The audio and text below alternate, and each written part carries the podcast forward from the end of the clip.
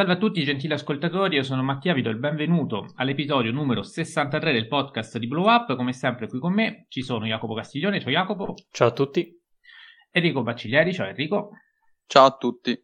E come ospite speciale per parlare di Batman il buon Michele Innocenti. Ciao Michele, grazie per aver accettato il nostro invito. Buonasera ragazzi, è un piacere essere qui dopo avervi ascoltato tante volte, partecipare al podcast è un piacere.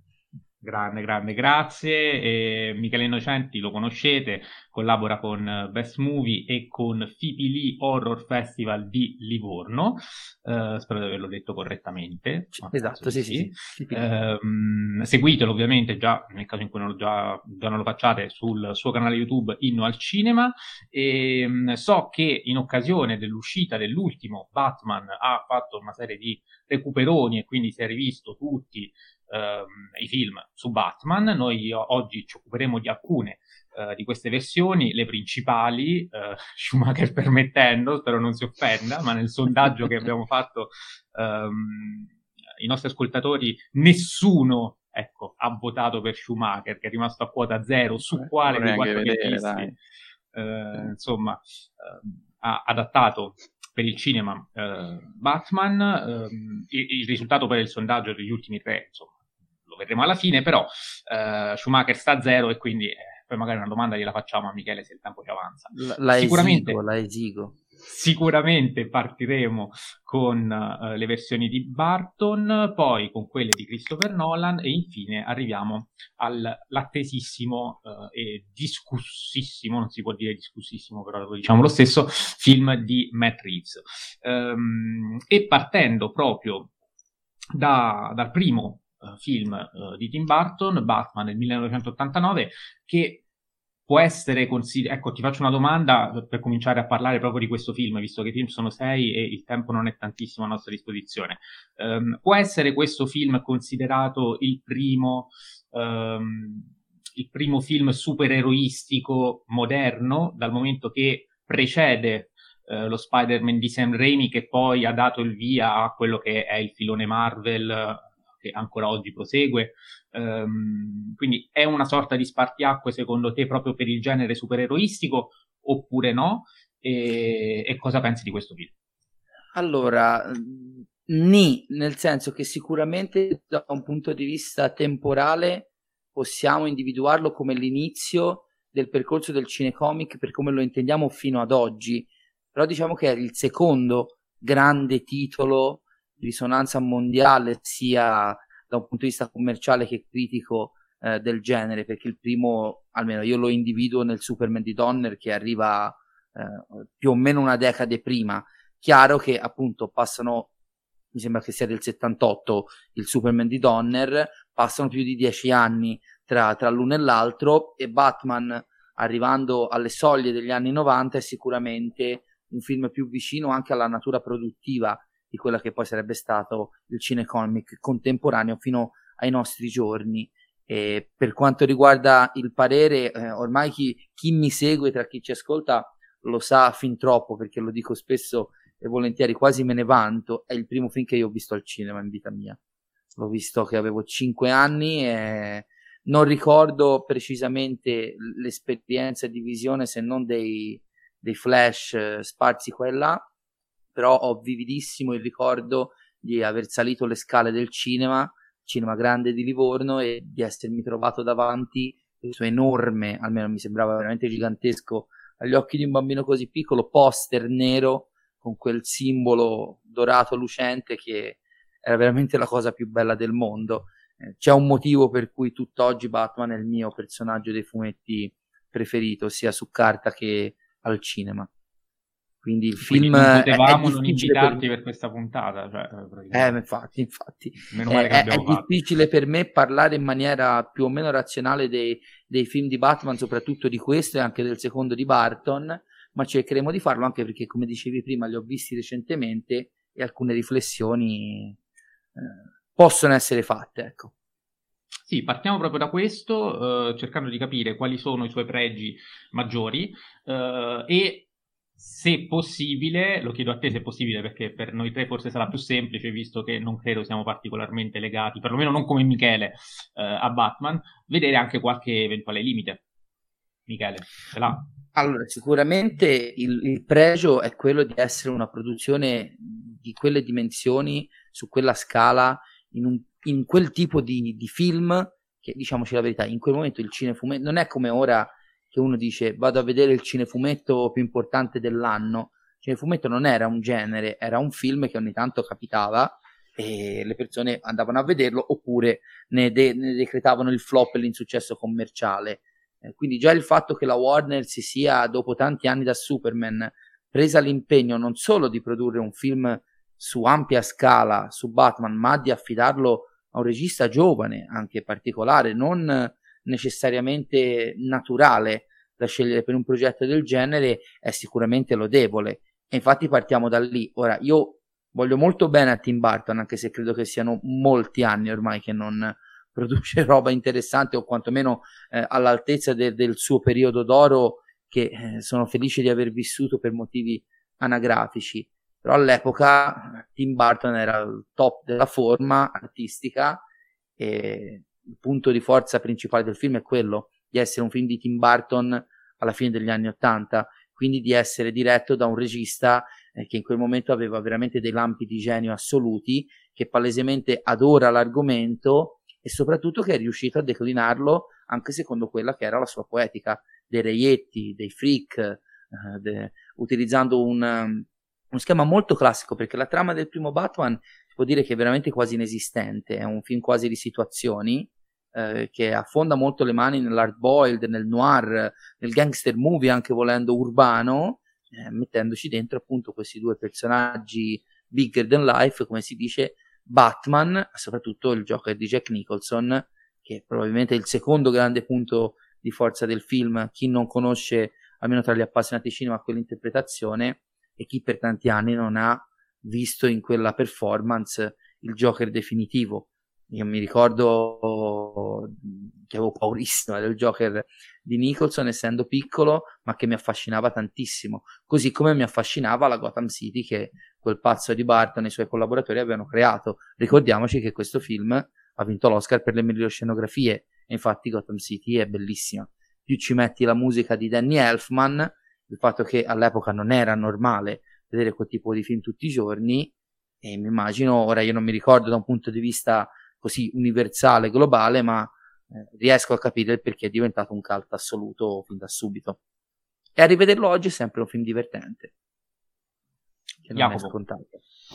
Sì, io sono forse ancora più tranciante sul, uh, sul ruolo di, di, questo film uh, a fine anni Ottanta perché uh, io non l'ho vissuto come Michele, però questo cinecomic davvero s- sembra che abbia eh, dato il via a, a, tantissimo altro, perché da qui in avanti eh, altri registi come Raimi è stato citato, cito Brian Singer, cito Del Toro, ehm, per loro questo è stato una sorta di, di Star Wars dei cinecomic, seppur in maniera meno incisiva, per ovvi motivi e, rimando alla, alla puntata su, sulla saga di Star Wars. È un film molto commerciale, molto classico nella sua trama molto lineare, come diceva, come diceva eh, Michele, eh, che però eh, vive anche di, di, quella sua autorialità, quello stile definito di Barton che che insomma eh, lo distingue da, da, tanto altro, quindi questi personaggi doppi, eh, che questo Batman totalmente bartoniano, quindi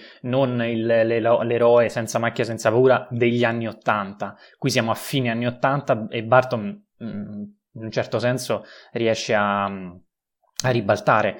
Quel, quell'eroe lo fa, lo fa tormentato, atipico, e ricordo in questi anni esce Terminator, esce Rambo, esce i primi Mad Max se, no, se non vado errato, e, e, qui Bruce Wayne invece è tutt'altro, cioè è magrolino, sì è vero, il costume lo rende decisamente più, più muscoloso, però non è quello il punto di, di, Barton, insomma.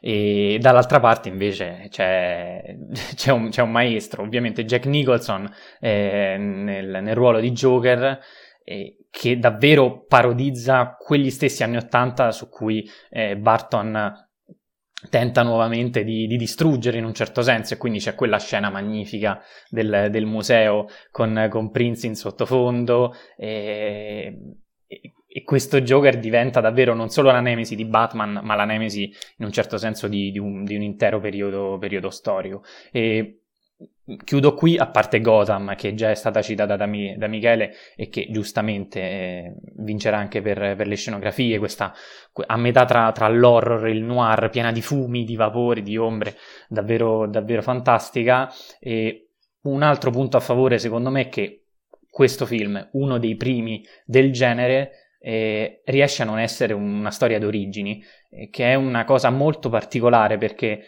eh, Batman qui, secondo Barton, e quindi vuole trasmetterlo al pubblico, è già icona, è già personaggio famoso del fumetto, non ha bisogno di dire come è stato costruito, come lui è già un, un antieroe e che non ha bisogno di spiegazioni così accurate se non che soffre per la morte dei suoi genitori e che combatte vestito da, da pipistrello. Punto, non c'è altro. Ed è molto curioso come uno dei, dei film che, che diciamo, ha, ha, creato, ha plasmato questo genere, manca proprio di questo elemento narrativo, l'origin story, che negli ultimi vent'anni abbiamo visto è stata ripetuta in maniera anche troppo, troppo vistosa e troppo ripetuta appunto eh, in questo genere che forse lo ha, lo ha, reso anche meno interessante agli occhi di, di, qualche cinefilo che con la puzza sotto il naso dopo aver visto giustamente il ventesimo film eh, della Marvel o chi che sia eh, su, sulla stessa origin story dopo un po' eh, stufa.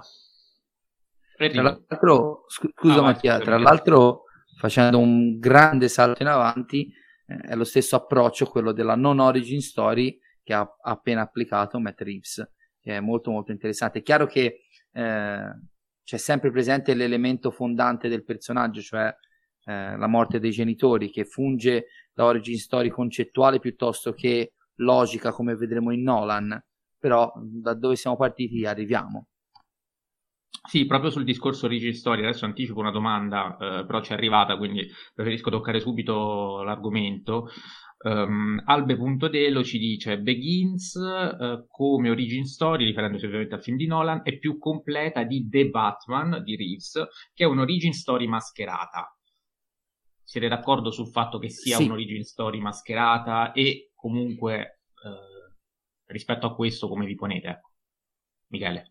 Uh, allora, sì, sono d'accordo ed è una, una, dimensione del film di Reeves che ho colto meglio rivedendolo, perché da buon fissato di Batman ho già visto il film tre volte e, e vi anticipo che stasera che registriamo andrò per la quarta. Sono pazzo, amici. E, ehm, Ma nemmeno io con Dune. esatto, eh, Enrico sta accennando a un'altra cosa che più avanti dirò, così mi, mi bollo per sempre come pazzo psicopatico degno di Joker. Um, il mio amico Leonardo, che collabora al canale YouTube eh, insieme a me, eh, dopo aver visto il film mi ha detto non capisco però la, l'arco di trasformazione del personaggio perché all'inizio del film Batman che è già attivo da due anni a Gotham è già un Batman fatto e finito. La eh, origin story sta tutta nella morale del personaggio. Non sto ora a fare troppe specifiche perché eh, non voglio rovinare niente a nessuno. Eh, però è, è, è, vero che quello che arriva alla fine di questo film non è lo stesso Batman di inizio pellicola. Quindi se da una parte ha già il costume addosso e quindi è Batman a tutti gli effetti, eh, nello spirito, nell'atteggiamento con il quale combatte il crimine, ha ancora da farsi. Quindi non è la classica origin story alla Begins, ma un'origin story morale forse più che logico, strutturale del personaggio.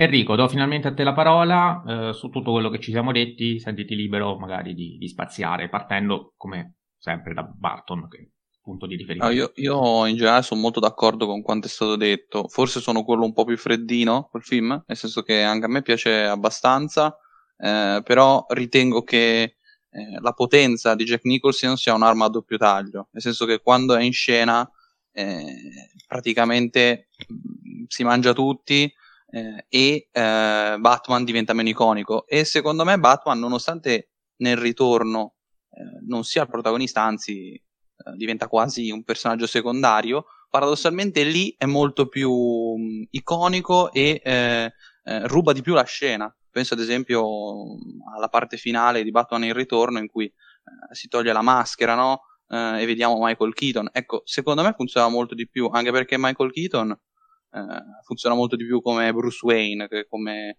eh, Batman, secondo me.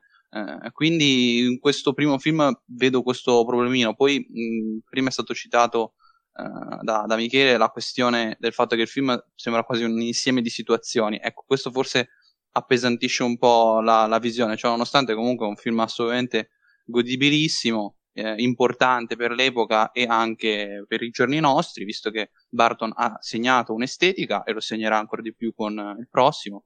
E, e quindi assolutamente è un film, secondo me, seminale per il genere e quindi importantissimo. Sì, eh, anche per quanto mi riguarda, io sono abbastanza d'accordo con Enrico, quindi evito di, evito di ripetermi. Ehm, personalmente posso dire che eh, il fatto, anche il fatto che sia un film bartoniano è un'arma a doppio taglio, perché è sicuramente un pregio.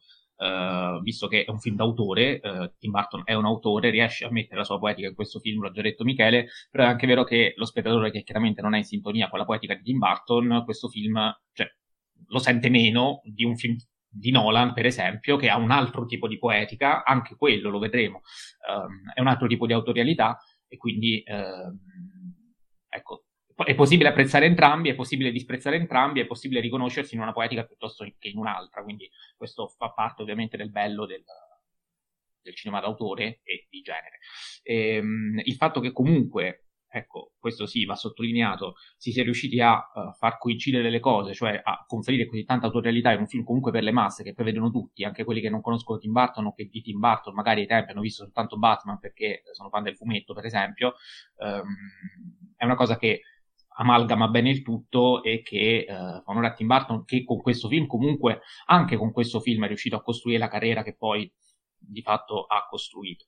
Um, tra invece il film di uh, Batman, il primo, quello di cui abbiamo appena parlato, e il secondo, Batman il ritorno, c'è invece Edward Mani di Forbice, eh, film di cui abbiamo parlato nella puntata a proposito proprio eh, di, di, di, Tim Burton. Eh, vi ricordo che abbiamo fatto puntate sia sul cinema di Tim Burton sia su quello di Christopher Nolan, quindi oggi andiamo un pochino a congiungere, a chiudere il cerchio parlando dei Batman sia dell'uno che dell'altro, e quindi a chiudere queste due filmografie.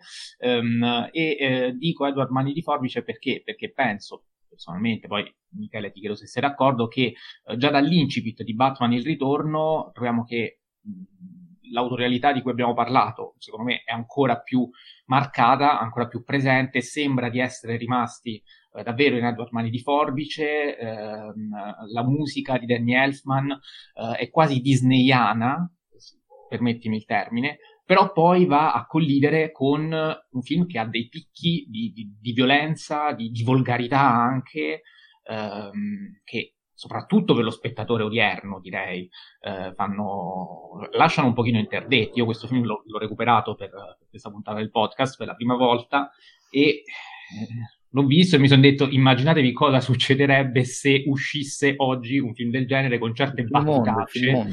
Con, con, con, scene che appunto eh, hai queste atmosfere quasi gotiche, gotiche fiabesche, eh, quindi ci si aspetta anche la, una declinazione molto più soft, e invece poi ecco, c'è questa dirompenza di elementi che eh, in alcune scene veramente lascia, lascia internetti. Però credo sia questo il vero fascino, ehm, il vero fascino certo. del film. Ti chiedo se, se sei d'accordo e cosa ne pensi in generale.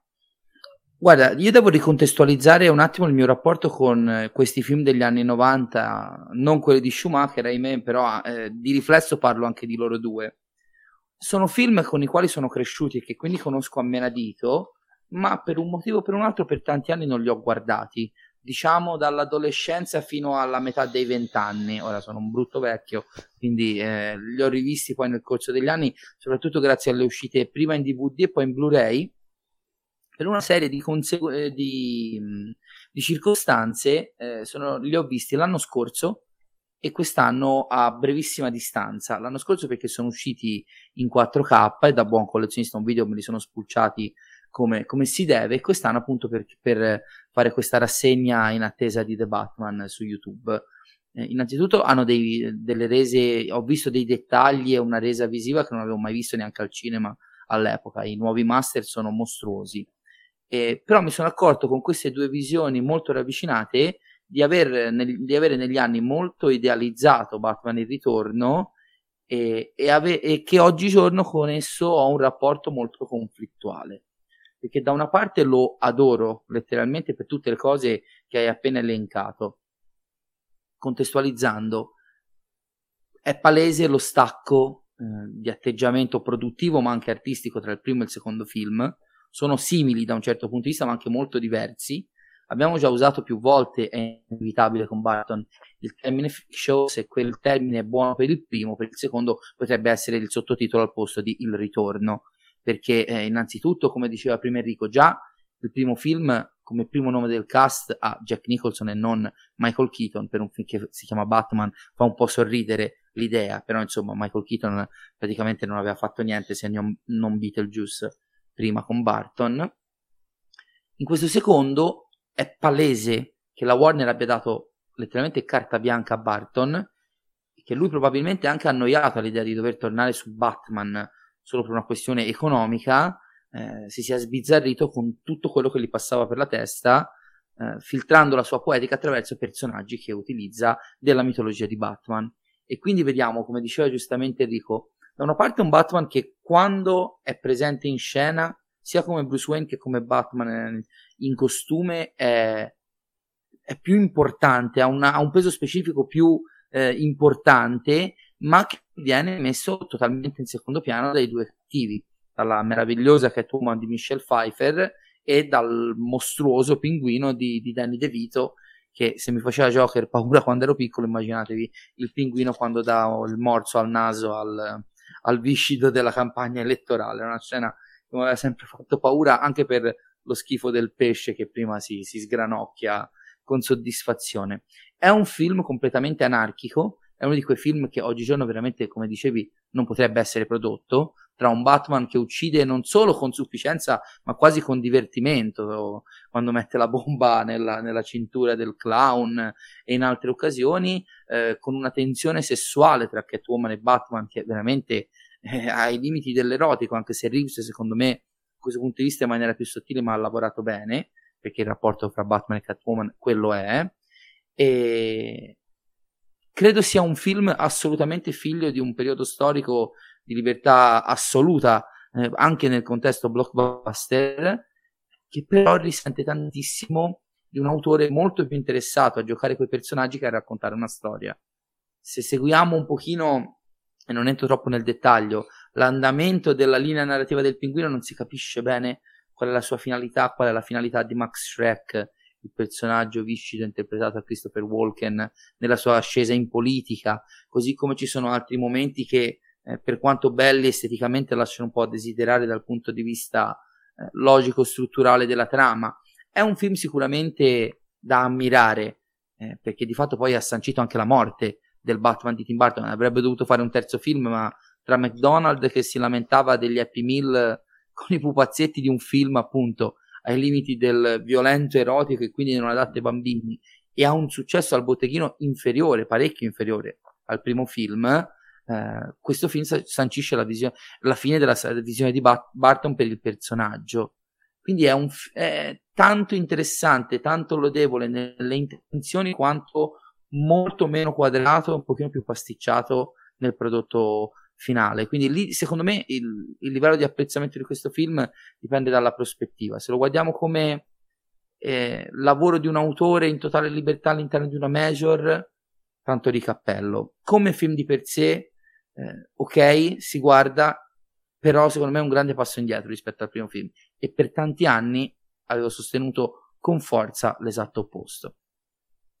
Sì, poi eh, riguardo il discorso eroticità, eh, secondo me non è che siamo ai limiti, secondo me siamo oltre i limiti. Oltre, sì, sì, sì, ora non volevo fare il, il no, no, no, però, è veramente, no, non è cioè... moralismo, è semplicemente che le battute sono battute eh, che Cavolo, eh, certo. non, non, lascia, non, non, alludono, cioè dicono tutto. Esatto, eh, esatto, cioè, esatto. Dal, dal, farsi i buchi a... Ma, st- ma non solo tra loro due, basti pensare anche al desiderio sessuale puramente animalesco del pinguino per la, la, la, la, ragazza della campagna politica. E io quando l'ho rivista qualche settimana fa ho fatto, porca miseria, non me la ricordavo con la battuta veramente pesante. E ripeto, questo era un film che all'epoca era considerato per famiglie, per bambini. era un film di Natale, almeno in Italia. Sì, esce poi nel periodo natalizio, quindi cioè nel sì. senso anche nel film c'è l'albero di Natale, c'è la neve. Si svolge molto in Natale. E una cosa che uh, sempre nell'idealizzare il film avevo completamente eh, dimenticato è quanto Gotham City, per quanto ancora molto bella, diventi molto più teatrale,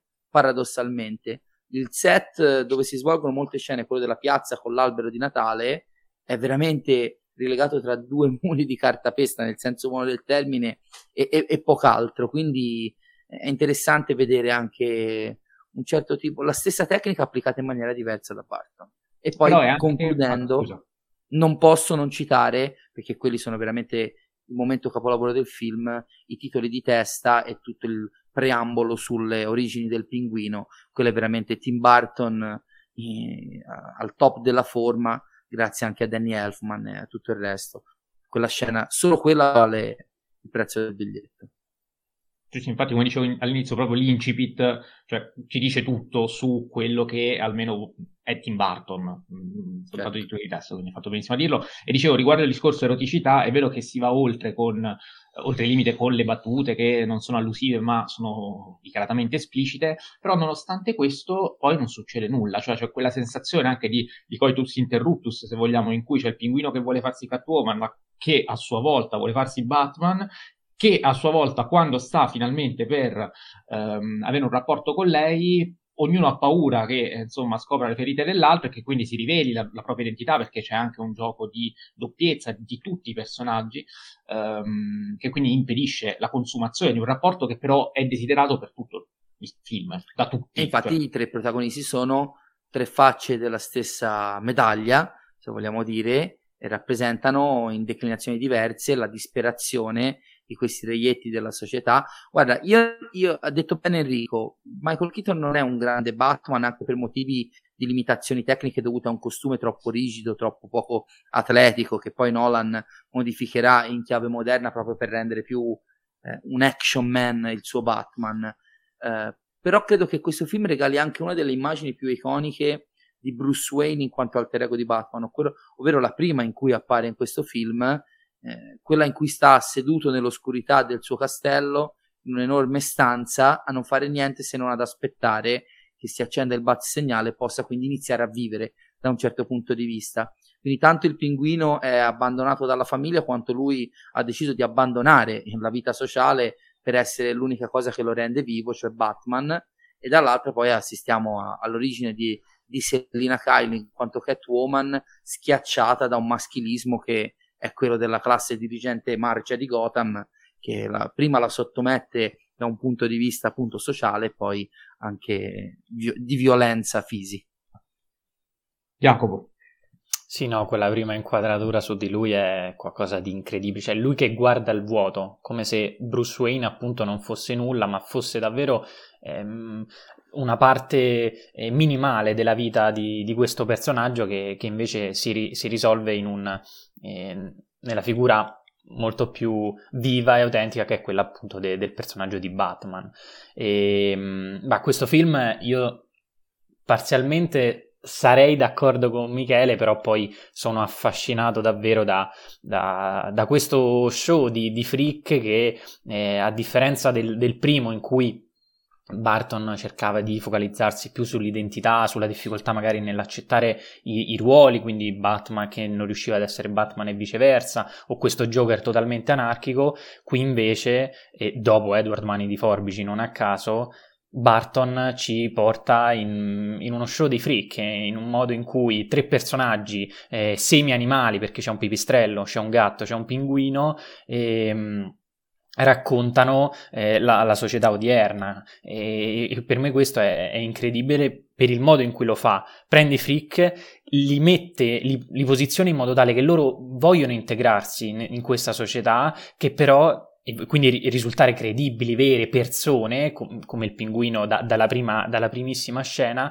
eppure ehm, mettono ancora di più in risalto tutta la mancanza di empatia, di razionalità di questa società basata sul marcio capitalismo, sulle, sui mass media, su... Le, le, dichiarazioni vacue del, eh, dell'amministratore delegato di un'azienda, eccetera, eccetera, che utilizza questi, questi, personaggi soltanto per i propri scopi, quindi Batman è figo fin quando dà i pugni ai cattivi, Selina è bella e buona quando fa la segretaria repressa e non può e non deve emanciparsi, il pinguino è perfetto per la, per la, ricerca del consenso che però diventa appunto usa e getta. E, e quindi non riesco a non amare questo film seppur condivido che rispetto al primo ehm, possa cadere in alcuni in alcune problematiche, mettiamola così, ehm, dovute anche forse alla troppa libertà di, di Tim Burton in produzione. Eh, nonostante questo, è in grado di portarsi dietro dal primo capitolo tutte le cose positive, quindi eh, le atmosfere, le scenografie e ovviamente Elfman, Elfman in colonna sonora che eh, devo dire un buon 30% del film eh, lo fa. Enrico. Ma io sono un po' più positivo a sto giro invece, eh, nel senso che a me piace di più del, del primo innanzitutto, eh, come Jacopo, però secondo me qui veramente eh, i punti deboli del, del, primo film, come avevo anche accennato prima, eh, secondo me svaniscono e anzi eh, vengono fuori anche nuovi pregi. Certo, anche a me ha dato un po' fastidio, eh, visto oggi, io non lo rivedevo da non so quanti anni, Batman il ritorno, eh, mi ha dato un po' fastidio la, la, figura della donna e questo eccessivo eh, maschilismo, per quanto in molti punti eh, ben contestualizzato, eh, in quanto Pinguino deve imparare eh, dopo 33 anni eh, l'aspetto della civilizzazione. E tra l'altro secondo me in diversi punti secondo me c'è un discorso anche cristologico in primis i 33 anni Uh, e soprattutto secondo me il senso di rinascita uh, continuo, uh, in primis da, da, Catwoman che veramente rinasce ehm, e quindi Selina da donna che non riesce a eh, emanciparsi rinasce, cambia acconciatura, quindi proprio i classici stereotipi del, del cinema. E, grazie a questo riesce a rinascere in continuazione e riesce a, a sconfiggere. Poi c'è un continuo male che ritorna, eh, non sono tanto d'accordo con Michele sulla questione di Pinguino, secondo me è abbastanza chiaro quello che vuole fare, anche se, ecco, e questo secondo me è il vero problema, e quindi forse intendevi questa cosa qui, cioè Pinguino in, durante tutto l'arco del film dice tante cose, ci sono tanti fatti, ma poi alla fine eh, in molti punti ci sono delle scene che secondo me sono abbastanza riempitive e che esatto. alla, alla fin fine non, non danno, non rendono chiaro, perché all'inizio è molto è molto chiaro e definito. Verso il secondo atto ci sono forse delle scene di troppo che appesantiscono il film inutilmente. Cioè, nonostante comunque, eh, secondo me, è un passo avanti rispetto al primo, anche in virtù del, della, del, diciamo dell'ambientazione. Quindi ci metto tutto. Le musiche di Elfman, le cose che ci davate prima, insomma. Quindi, eh, e poi anche io sono d'accordo che la prima sequenza è veramente eh, spaziale. Quindi eh, non ho altro da dire. Allora, eh, prima di eh, passare al Batman di Christopher Nolan, magari chiederei a questo punto a Michele, visto che eh, ci detto che la domanda se l'aspetta. Eh, noi, era, fuori, era fuori tema, io poi per puro masochismo me li sono anche recuperati e devo dire che Batman Forever ancora ancora, a Batman e Robin si può proprio vedere. E, e, e Michele però su, su Facebook mi ha scritto, in realtà... Uh, qualcosina Invece. dalla giusta prospettiva e quindi gli chiedo cosa c'è che si salva nel dittico disastroso lo dico io, eh, ma lo dicono tutti, di Joel Schumacher. Allora, eh, ovviamente la mia eh, sul tuo post era una semi battuta. Innanzitutto io capisco benissimo che se non eri un bambino degli anni 90 e li guardi oggi, dopo i 20, quei film sono da un certo punto di vista irricevibili, proprio non faccio fatica a capirlo, infatti Mattia, ripeto, cap- comprendo benissimo lo, lo sdubbiamento. Innanzitutto, e sono velocissimo, eh, veramente faccio un, un, commento veloce. Mi soffermo più su Forever perché Forever è uscito. Ok, io ho visto tutti, diciamo, ba- dal primo Batman in poi i film di Batman al cinema, però Forever è quello che per primo ho vissuto in maniera più consapevole, perché avevo 5-8 anni quando ho visto quelli di Barton, ne avevo 11 quando ho visto quello di Schumacher e soprattutto non sottovalutate cosa vuol dire per un bambino degli anni 80 nel 96 andare a vedere un film di Batman in cui il cattivo, uno dei cattivi è interpretato da Jim Carrey perché veramente per noi bimbi di quegli anni, dopo The Mask e Sventure Scemo e più scemo, Jim Carrey era letteralmente Dio. Quindi diciamo che questo è il primo film di Batman che ho vissuto con una certa consapevolezza in più. Eh, io, nel senso, ho iniziato a guardare i film quando avevo tre anni, sono cresciuto sopra un videonoleggio, un palazzo con un videonoleggio al piano terra, ho sempre vissuto di cinema, però quelli erano gli anni preadolescenziali in cui iniziavo anche a leggere le riviste eh, o magari a guardarne le figure, eh, Chuck e, e, e, via, e via dicendo. Batman Forever, intanto ricordiamo, ricordiamo la cosa importante da chiarire anche a, per quelli che disprezzano questi due film oggi è, è capire la matrice. Come dicevo prima, Tim Burton con Batman in ritorno uccide la sua saga di Batman. E non so, sarebbe durata forse solo un altro film che non abbiamo mai visto. La Warner corre ai ripari e capisce che eh, il Batman autoriale ha finito la, la benzina, quantomeno da un punto di vista economico.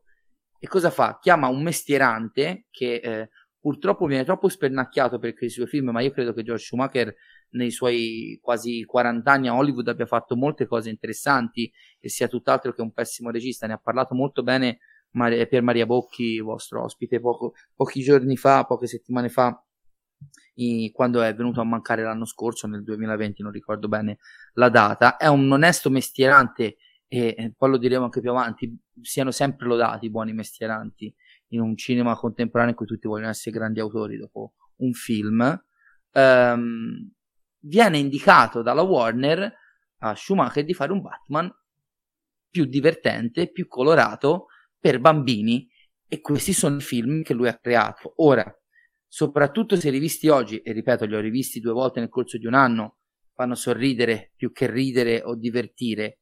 Eh, però ecco, questo cambio netto di stile, questo cambio netto di tono e di, e di storie è dettato da una richiesta produttiva. Schumacher non fa altro che recuperare il Batman che prima di Barton tutti avevano conosciuto nell'audiovisivo, ovvero quello ultra kitsch, ultra pop degli anni 60 con Adam West. Eh, ricordiamoci anche che siamo nei primi anni del boom del digitale, quindi si sbizzarrisce con scenografie, situazioni al limite dello slapstick. Ora, io ripeto, ho sempre adorato più Forever per vari motivi, anche affettivi, di Batman e Robin. E tuttora non riesco a dire che Batman e Robin sia migliore. Però Batman e Robin, se il primo Batman di Barton è il primo film che ho visto al cinema, Batman e Robin è il primo film che ho visto al cinema non accompagnato da adulti con i miei amici. Quindi anche lì c'è un, diciamo che è un film importante per me ed è uno di quei primi film che nonostante fossi sull'onda dell'entusiasmo da bambino, non mi era piaciuto al cinema. Era veramente raro all'epoca andare al cinema e non farsi piacere un film. Pensa un po' quanto fosse. Pensa un po'. L'ho rivisto due volte quest'anno e i primi 20 minuti di puro action, di inseguimento prima a terra nel museo e poi sulla navicella e poi di nuovo a terra, secondo me sono una grandissima scena action. Così come una grandissima scena action quella dell'inseguimento in auto alla fine che eh, finisce su quella assurda statua dell'uomo con eh, l'asta in mano, nessun doppio senso voluto, scusatemi, eh, nel centro di Gotham City. È, è un film folle, Batman e Robin, è un film ancora più stupido di Batman Forever che già lo era, però appunto essendo troppo lungo, essendo mm, veramente sfia- eh, fiacco con un Batman interpretato da George Clooney che non ci crede neanche un minuto, anche dei passaggi che nel puro spettacolo cinematografico per me vengono messi troppo da parte eh, in questa voglia di tirargli solo pomodori marci addosso che un po' per l'amore per Barton, un po' per Nolan è la tendenza universale. Poi ripeto, inserite nel mio discorso il filtro della passione dell'epoca, insomma. Quindi non, non mi metterei mai a fare l'avvocato di questi film. Però Meno poi male. vedo esaltati tanti film usciti negli ultimi anni che lasciano a desiderare tanto quanto se non di più. Questo anche è vero. Eh, peraltro poi c'è Batman Forever che aveva, secondo me non è invecchiato neanche malissimo nella misura in cui accenna a quella che poi è diventata attualità ehm, sul, sul, per quanto riguarda il, il collegamento, il nesso che c'è tra potere e uh, conoscenza dei dati individuali delle mhm, persone, mm-hmm, quindi esatto. big data e tutto sì, il resto. È il problema è che è una cosa che coglie, ma se non l'approfondisci forse è anche peggio. Ecco, quindi vabbè, comunque. E Jacopo Enrico, non so se volete aggiungere qualcosa sui Batman di Schumacher, visto che Michele ne ha parlato, oppure se siamo a posto. Io non li ho visti. ecco, salvo. Vergogna. Allora, li recupererò. Io li ho visti io li ho visti um, tantissimo da bambino, mi piacevano più di quelli di Barton da bambino, pensa un po' che merda gusto che avevo. Eh, poi dopo li ho rivisti tipo qualche anno fa, ma con qualche anno fa quantifichiamo circa 5-6, quindi non ce li ho freschi freschi. Eh, devo dire la verità, eh, forse io preferisco Batman e Robin rispetto a Batman Forever. Eh, per un semplice motivo, cioè entrambi non sono buoni come film, però Batman e Robin quantomeno porta all'eccesso, al kitsch totale, eh, ciò che in Forever era appena accennato. Cioè, quindi preferisco delle due un'idea molto grottesca pi- piuttosto che un'idea che sta tra il realistico e il grottesco che fa veramente schifo, come in Forever. Eh, di buono Però, in Forever ti interrompo, in Forever c'era anche una sorta di necessaria continuità con il dittico di Barton, perché questi sono, ecco, era comunque un terzo capitolo, quindi eh, doveva mantenere, doveva essere un pochino da ponte tra quello che era Barton e quello che doveva essere qualcos'altro. Sai che Ma... secondo me Enrico ha centrato il punto. Rivisti oggi con un occhio critico, Forever cerca ancora ancora di essere un film serio, tra virgolette, mentre Batman e Robin la butta completamente in cacciara. Eh, e se da una parte da piccolo lo apprezzavo di più, oggi le due ore di Batman Forever da quel punto di vista mi risultano interminabili. Poi lo preferisco per l'affetto, per appunto la vicinanza almeno uh, relativa ai film di Barton, eccetera. Ma non per questo affosso completamente Batman e Robin. Va Poi bene, chiarisco, Chiarisco Vai. che, ripeto, sono visioni di 5-6 anni fa, magari li rivedo domani e dico mi, mi rimangio tutto, quindi eh, da prendere con moltissime pinze queste frasi che ho detto su questi due film. No, no, ma vabbè, eh, abbiamo dedicato anche troppo spazio, quindi finalmente passiamo. Ah, ah, però prima c'è Cinecogito che ci dice i Batman di Schumacher faranno cagare, ma a me divertono sempre, quindi anche lui, insomma. E tanto basta. E tanto... E Poi tanto Batman basta. Forever c'ha una delle colonne sonore can- di canzoni più belle della storia del cinema, perché quella degli U2 e di Seal sono le mie canzoni da film preferite. Passiamo quindi finalmente a parlare di uh, Batman Begins, primo film della trilogia realizzata da Christopher Nolan, che eh, tra un film e l'altro, letteralmente, ehm, adatta sul grande schermo anche, anche Batman. Uh, l'avevamo detto nella puntata su Christopher Nolan, uh, i Batman si incastrano proprio tra un film e l'altro. Batman Begins arriva tra Insomnia e The Prestige, il Cavaliere Oscuro tra The Prestige e Inception e il Cavaliere Oscuro e Ritorno tra Inception e Interstellar. Um, e come dicevo all'inizio, secondo me proprio in Batman Begins cominciamo già eh, a vedere proprio il cinema di Christopher Nolan eh, nella trilogia del Cavaliere Oscuro, perché diciamo che una delle caratteristiche di Nolan è anche quella che Uh, a Jacopo non piace tanto e sono curioso di sapere se uh, questa trilogia appartiene alla categoria giocattoloni oppure no, vedremo. diciamo suspense. Però um, il fatto che ci sia una sorta di eh, razionalità nell'immaginazione, che quindi tutto comunque debba avere eh, una sorta di realismo, debba avere un senso. E in Batman Begins l'origin story è costruita proprio in quest'ottica, cioè a un certo punto eh, ci fa vedere anche come fanno le ordinazioni del costume, cioè devono diversificare gli ordini per non destare sospetti, eh, ordiniamo 10.000 maschere, cioè problemi che lo spettatore normale non si pone, cioè è Batman, il costume che se lo cuce lui a casa, che gli arriva per posta o dal corriere, insomma, è una roba che... Invece no, invece no, c'è questa necessità di... Perché Nolan è un bucologo. e quindi Nolan fa il lavoro prima che lo fanno gli spettatori. È un genio, un genio. Però è anche una cosa pericolosa, perché certo. poi se tu fai questo tipo di eh, attui, questo tipo di eh, maniacalità nella costruzione della storia, poi veramente lo spettatore eh, bucologo è giustificato, perché basta che non torna qualcosa e tu dici scusami, ma se mi fai vedere come ordini i cappellini, allora a questo punto c'è sempre qualcosa che poi magari non torna e noi non possiamo dire che odiamo i bucologi se il regista fa questo tipo di, eh, di prodotto. Um, un prodotto che comunque appunto... Mh, ribalta completamente la, le atmosfere fumettistiche eh, del dittico di Barton eh, e se vogliamo anche Schumacher, per quanto insomma anche lì c'era una sorta di, di aderenza comunque al fumetto, almeno eh, nelle intenzioni, e, ehm, e, ci fa vedere un qualcosa appunto di, di realistico, di, di, credibile, con tutte le uh, virgolette del caso, perché stiamo sempre parlando comunque di un cinecomic, e, ehm, e che comunque proprio rispetto al genere supereroistico ha in qualche modo invertito segnato, la rotta. Invertito la rotta, ha dato il suo contributo, ecco, da un punto di vista proprio uh, storico, cinematografico. Nel bene e nel male. Nel bene e nel male. Michele, ti lascio subito la parola per capire cosa ne pensi. Beh, visto che siamo arrivati alla pagina sicuramente più corposa della live, eh, mi prendo un attimo, faccio un passo indietro.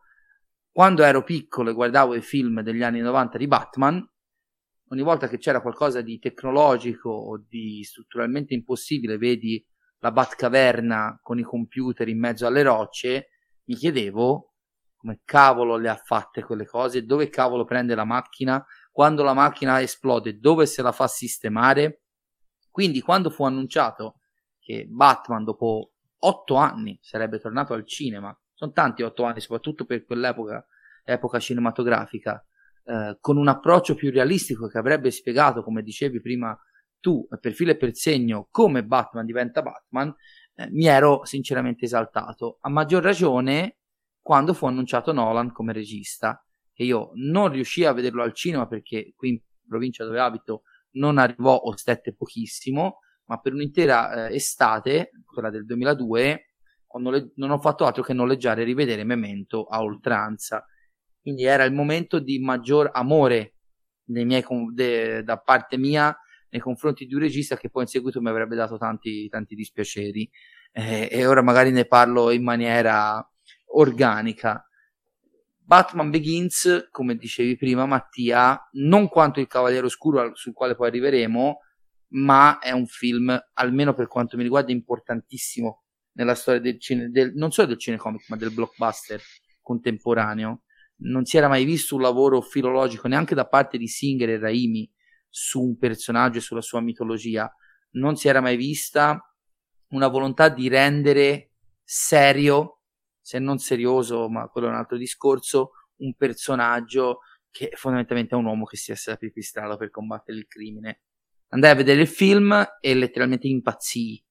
Cioè, proprio era l'approccio che in quel momento, avevo vent'anni, richiedevo a un cinecomic del mio personaggio preferito. Poi, eh, rivisti oggi, stiamo, stiamo parlando di Begins, credo che Begins sia fondamentalmente il film che indica il progetto perfetto del film di origine e come dicevamo prima nel bene e nel male a quello del Cavaliere Oscuro tutti si sono rifatti dal 2005 in poi, purtroppo perché siamo arrivati al punto che eh, anche il film della Barbie dovrebbe avere un atteggiamento nolaniano, un, un, ipotetico film della Barbie, qualora dovesse essere lanciato, dovrebbe avere un approccio nolaniano. Eh, è un film, Begins, che secondo me è il più quadrato della trilogia nolaniana, è quello che veramente ha una macchina orologeria quasi, quasi perfetta, e soprattutto prende una decisione coraggiosissima, ovvero quella di far eh, entrare in scena il suo personaggio protagonista Batman dopo quasi un'ora di film.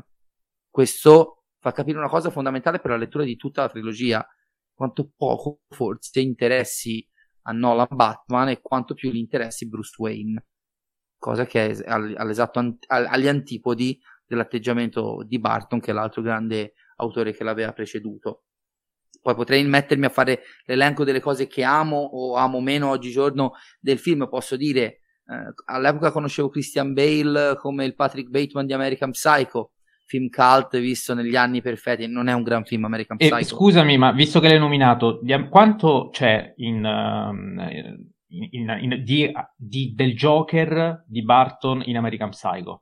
Perché anche quel discorso sull'estetica dell'arte. Del... Beh, sicuramente tutta me... la, la, dimensione pop è in comune. Ricordiamoci che Patrick Bateman è un amante eh, sfegatato e nel libro ancora di più di tutta quella che è la cultura pop anni 80 che il Joker si diverte, diverte come diceva prima Jacopo, a massacrare.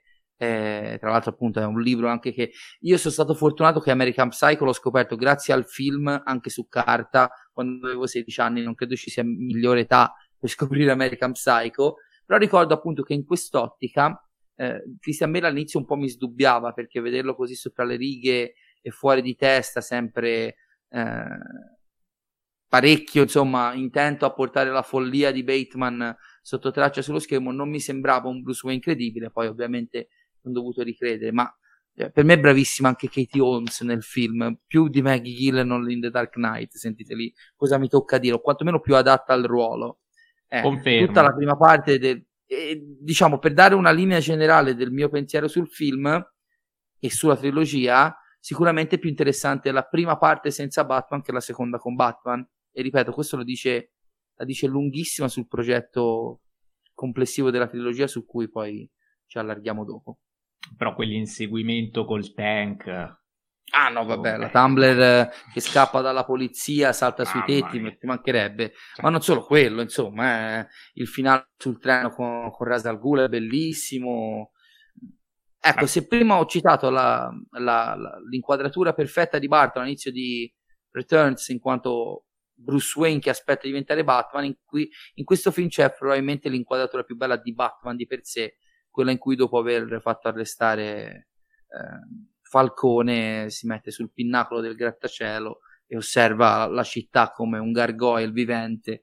Quella è la mia seconda inquadratura preferita di Batman al cinema, dopo quella di, di Tim Burton.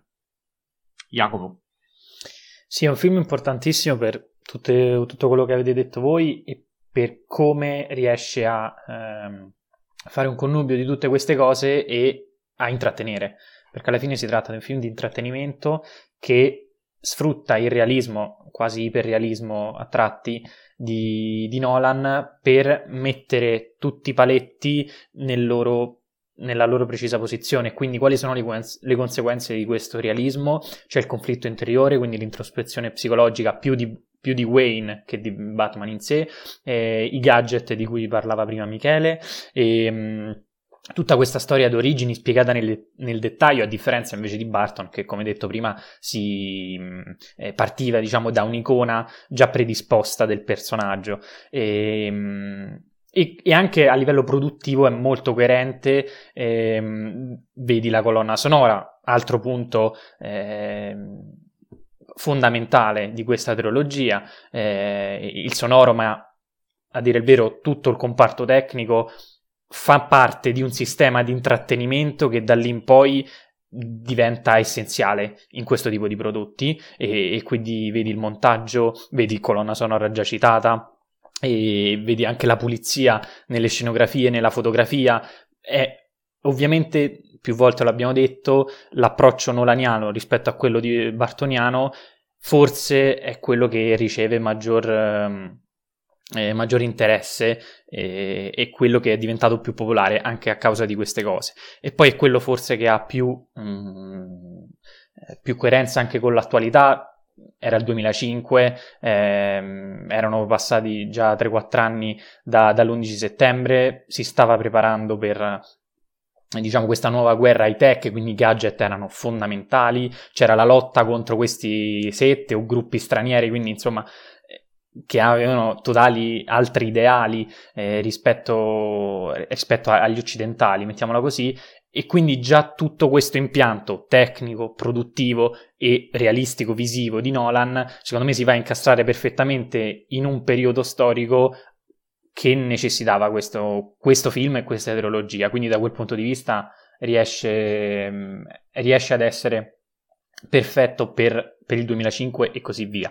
E, ehm, a livello intrattenimento per me è, è, è un buonissimo film e secondo me riesce ad essere anche molto autoriale nel momento in cui non solo tutto quello che ho detto finora, ma un percorso che poi con, continuerà nel, nel corso della trilogia con due parole, almeno in questo film io diciamo mi, le considero le parole essenziali, ovvero paura e giustizia, perché con la paura c'è tutta quella prima parte del film, ehm, anche, che sfocia anche un po' nella seconda, che, inizi- che, diceva Michele sul personaggio di Bruce Wayne, quindi c'è la morte dei genitori, c'è questa eh, paura nel dover affrontare questi, questi problemi e quindi creazioni di un simbolo, quale quello che fa più paura di tutti, quello che deve far paura a, ai malviventi, alla mafia, insomma, e quindi il simbolo del pipistrello, il ruolo del vigilante, e poi c'è la figura dello spaventapasseri che forse eh, soltanto da sola rappresenta la, la, paura, dall'altra c'è la giustizia, quindi un Batman che assolutamente non uccide, eh, un, diciamo che non uccide, almeno, almeno qui, è un, un vigilante eh, che... Però lascia morire, eh? Lascia morire. Chiaramente, e infatti il discorso, il discorso, finale con Rasal Ghul è fondamentale proprio per ehm, figurare la sua etica, cioè è, un, è, uno che non uccide ma che per il bene, quindi a livello quasi machiavellico, per il bene della città o del può um, diciamo omettere il soccorso, ecco, mettiamolo così, può lasciar morire. E, um, ultima cosa, Gotham.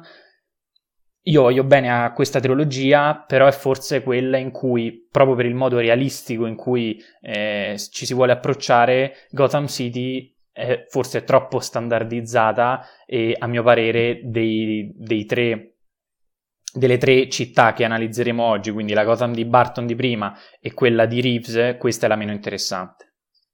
Meno interessante anche di quella di Schumacher, che è veramente eh, fuori lo, di Questo no. non lo so.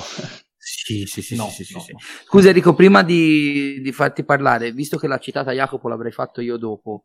La colonna sonora della trilogia di Batman, veramente un passant, è splendida.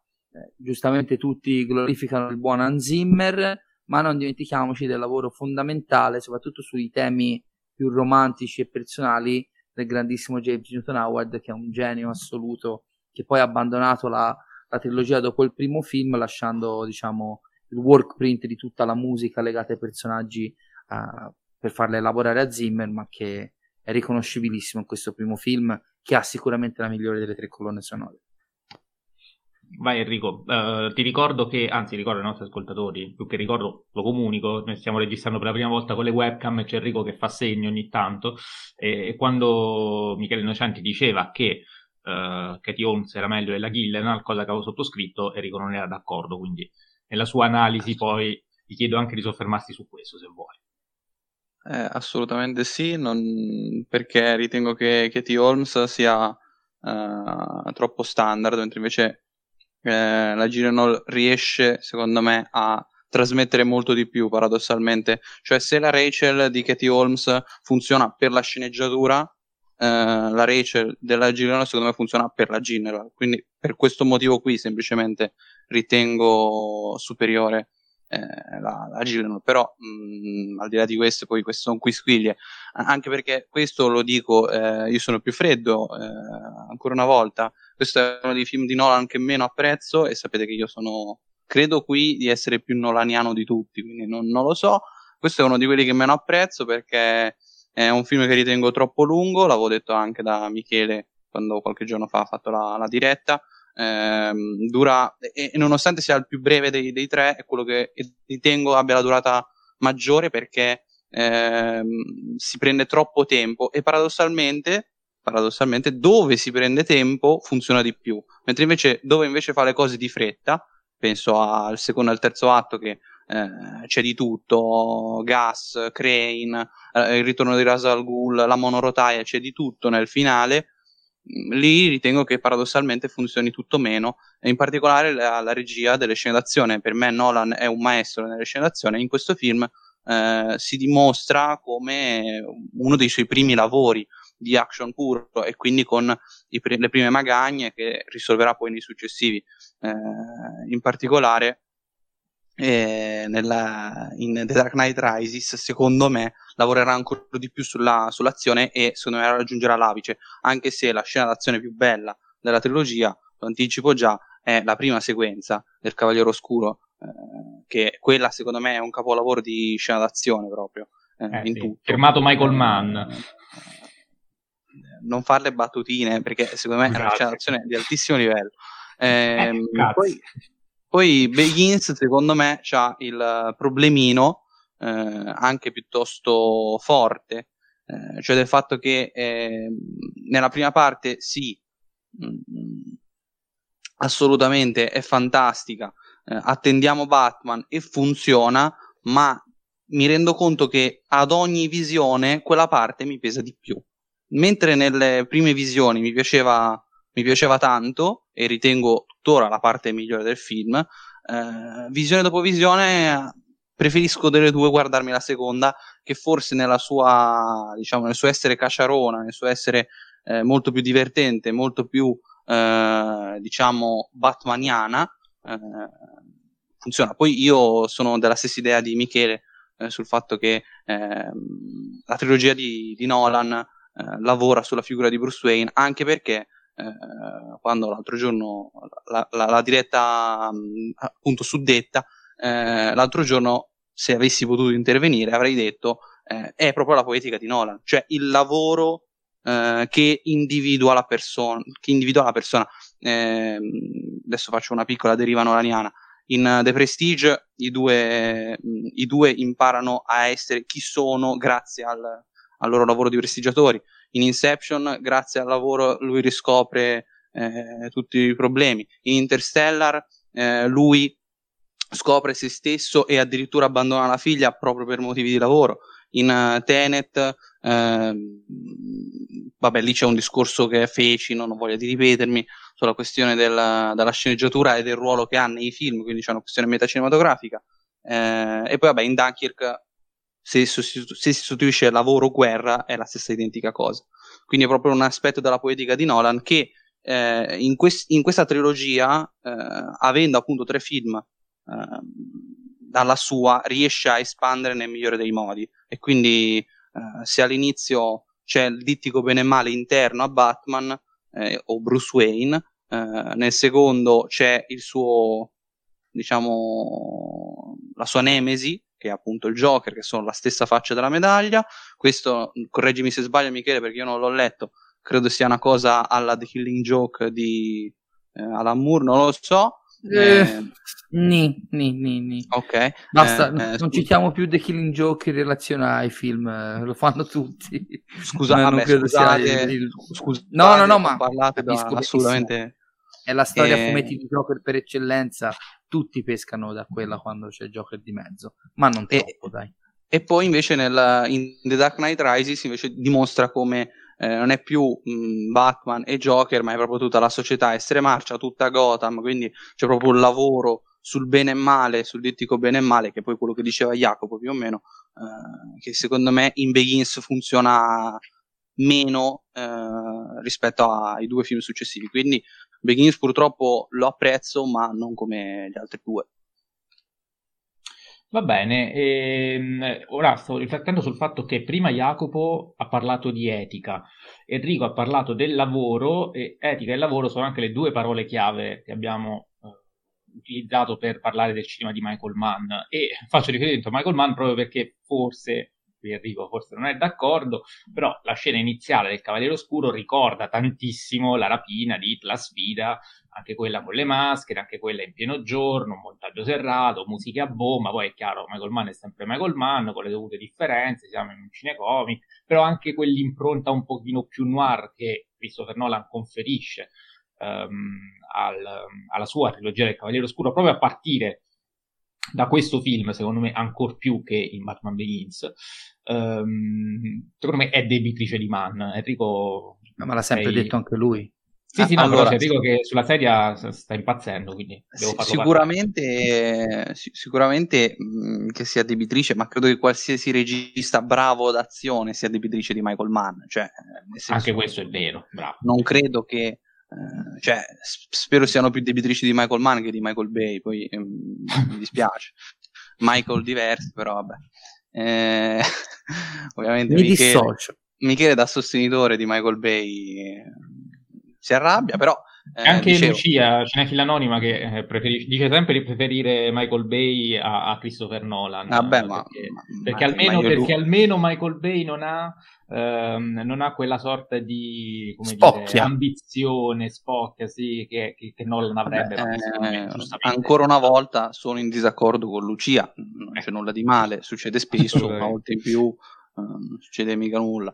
Eh, no, mm, il problema grosso secondo me è che manca l'aspetto fondamentale che rende le, le, eh, le scene d'azione di Mann di Mann, cioè eh, la questione dello sguardo, del vedere del, dell'osservare, del continuo tenere d'occhio, che in, uh, nella scena d'azione di, di, del Cavaliere Oscuro manca, non, non, c'è. La scena d'azione di, mh, mm, di Christopher Nolan per eccellenza è quella proprio perché eh, è intricata, eh, è costruita, è sceneggiata, è scritta benissimo eh, e secondo me funziona tutto. Poi eh, so che mh, mm, il buon Michele non è d'accordo perché appunto ho assistito alla diretta, però eh, secondo me torna tutto. Certo, a livello di plausibilità è folle, ma come è folle eh, il Joker ed è come è folle tutto, secondo me, e come sarà folle nel film successivo Gotham. Quindi, mm, in un certo senso, secondo me torna eh, la, la, questione. E, e poi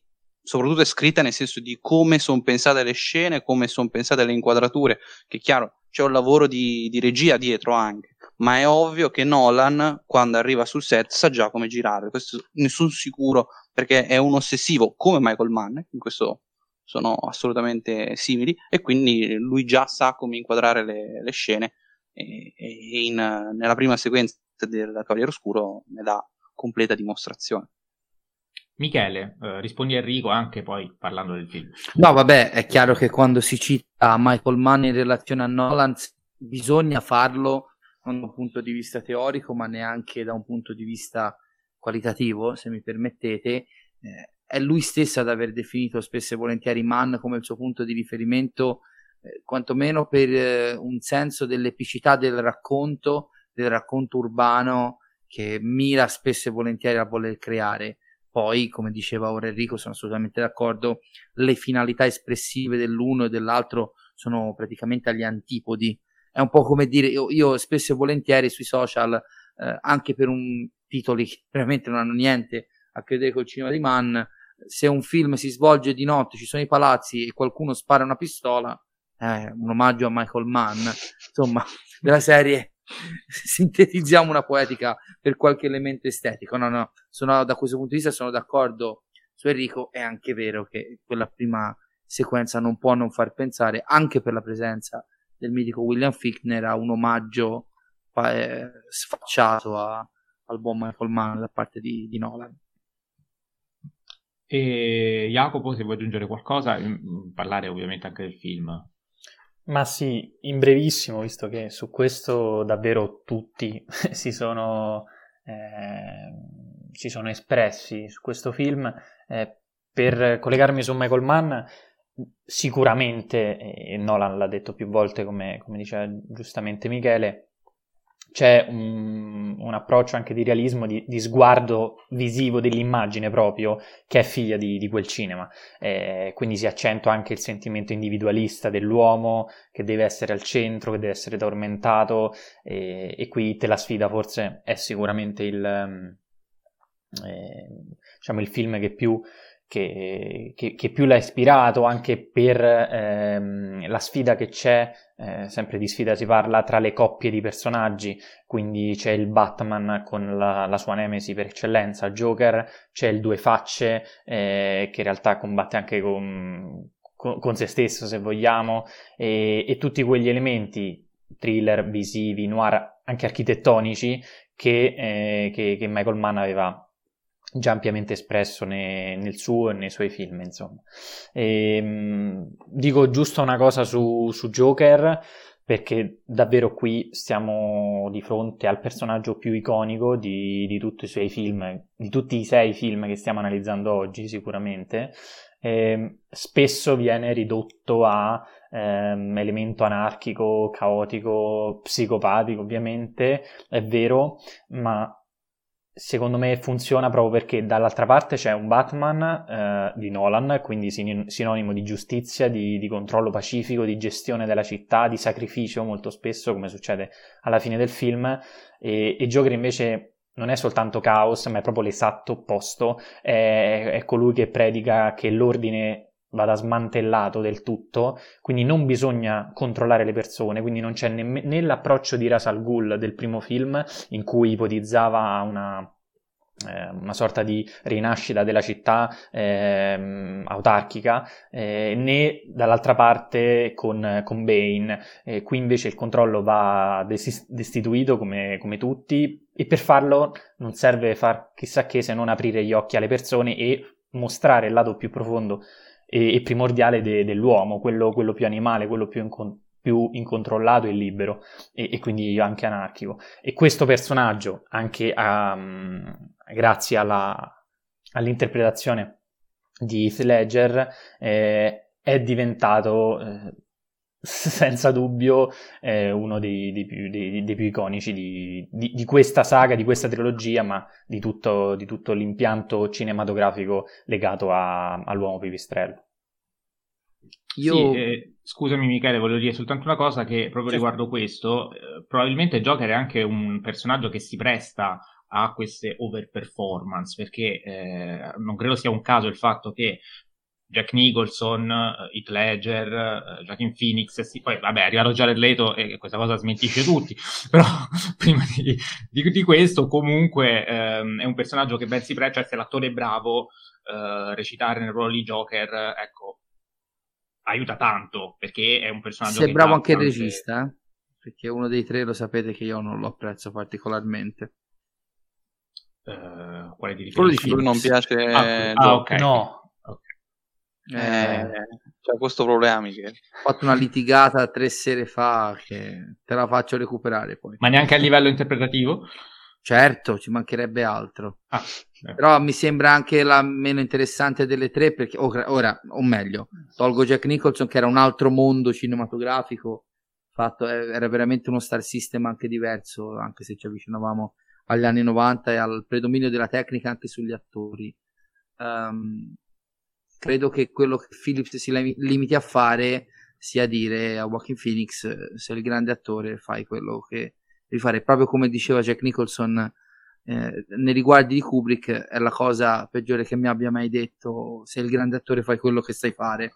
Eh, da quel punto di vista ammiro la bravura di Phoenix che adoro da sempre ma insomma è sicuramente una performance tanto perfetta quanto meno interessante rispetto a quella di Ledger così come il film ha un miliardo di problemi concettuali che ora non, non sto a rielencare per la 120 volta, no, magari no, ne parlerò, no, ne parlerò con Jacopo in separata sede.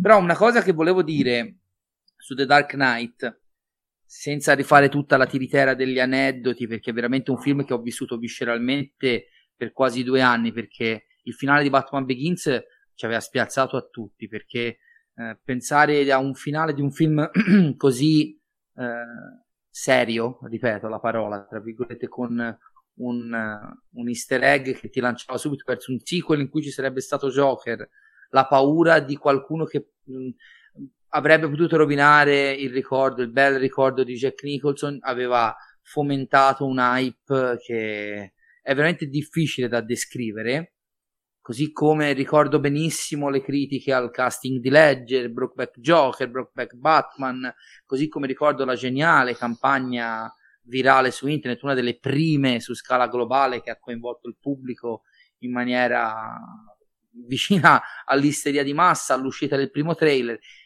Devo contestualizzare la mia follia e il mio amore per questi film e per quello che sto per dire. Io ho visto 11 volte al cinema The Dark Knight, esatto, il gesto che faceva prima Enrico Quante? sono così 11 11 se vuoi ok te lo dico è uscito il 23 luglio del 2008 io l'ho visto il 23 sera il 24 pomeriggio e sera il 25 pomeriggio e sera. Silenzio. Vabbè, ognuno ha i suoi problemi nel senso. Per un mese l'ho visto due volte lì due delle quali in IMAX e poi altre tre quando sono tornato in Italia a fine agosto.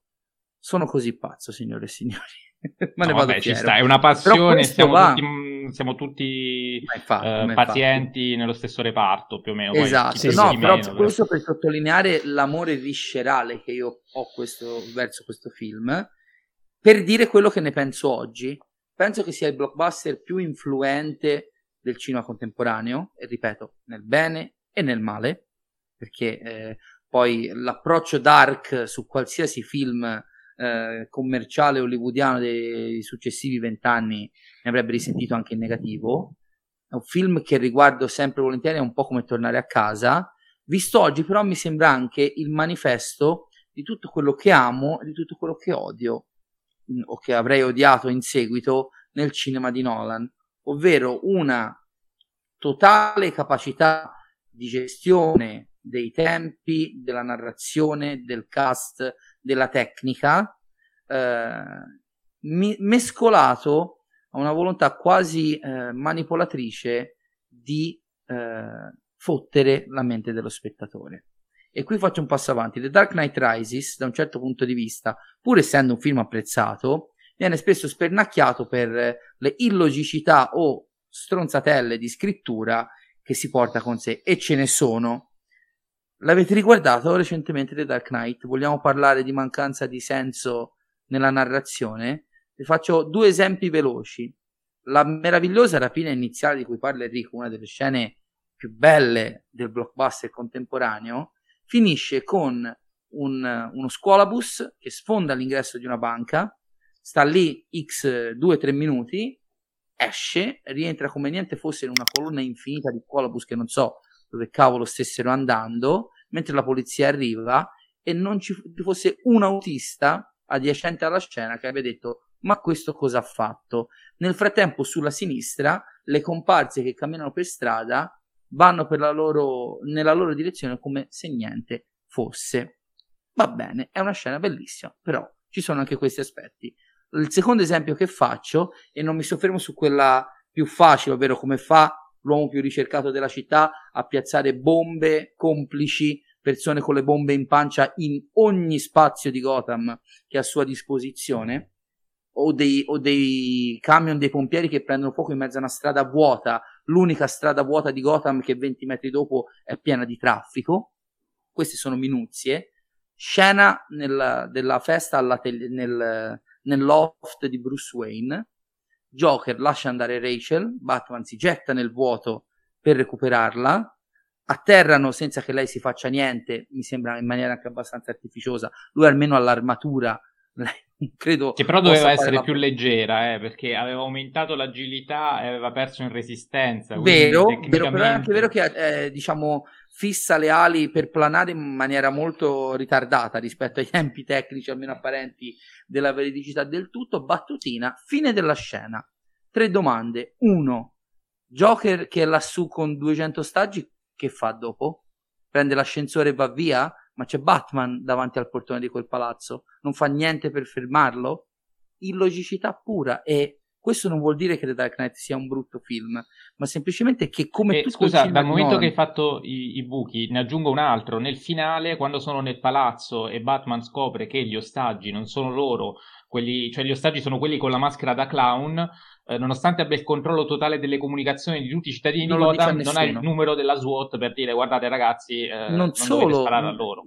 Ma te ne dico un'altra. Joker, il più grande terrorista di Gotham City e del mondo, dell'America e del mondo, c'è da salvare Harvey Dent e Rachel, lo lasciano con un poliziotto, non due, uno. Ancora peggio, bastava chiudere a chiave la stanza perché è la stanza insonorizzata degli interrogatori, perché uno deve stare dentro con lui. Cioè, se no, ci fermiamo no, pieno, a parlare di logica, la bucologia è interessante anche per le premesse di Christopher Nolan rispetto infatti al fatto che, dire, quindi... tanto quanto ammiro la capacità narrativa di Nolan nel gestire un film così folle e a farcelo bere da un punto di vista logico, dall'altra credo che in The Dark Knight prima e nel Rises dopo si veda il germoglio di quella manipolazione quasi ossessivo-compulsiva della mente e della percezione del pubblico che dal mio modestissimo punto di vista, scusami Enrico, eh, andrà a influenzare in negativo tutti i film successivi a Inception e a Dark Knight Rises, che per me è l'ultimo vero grande film di Nolan, eh, che poi eh, diciamo scadrà. Scusa, Dunkirk?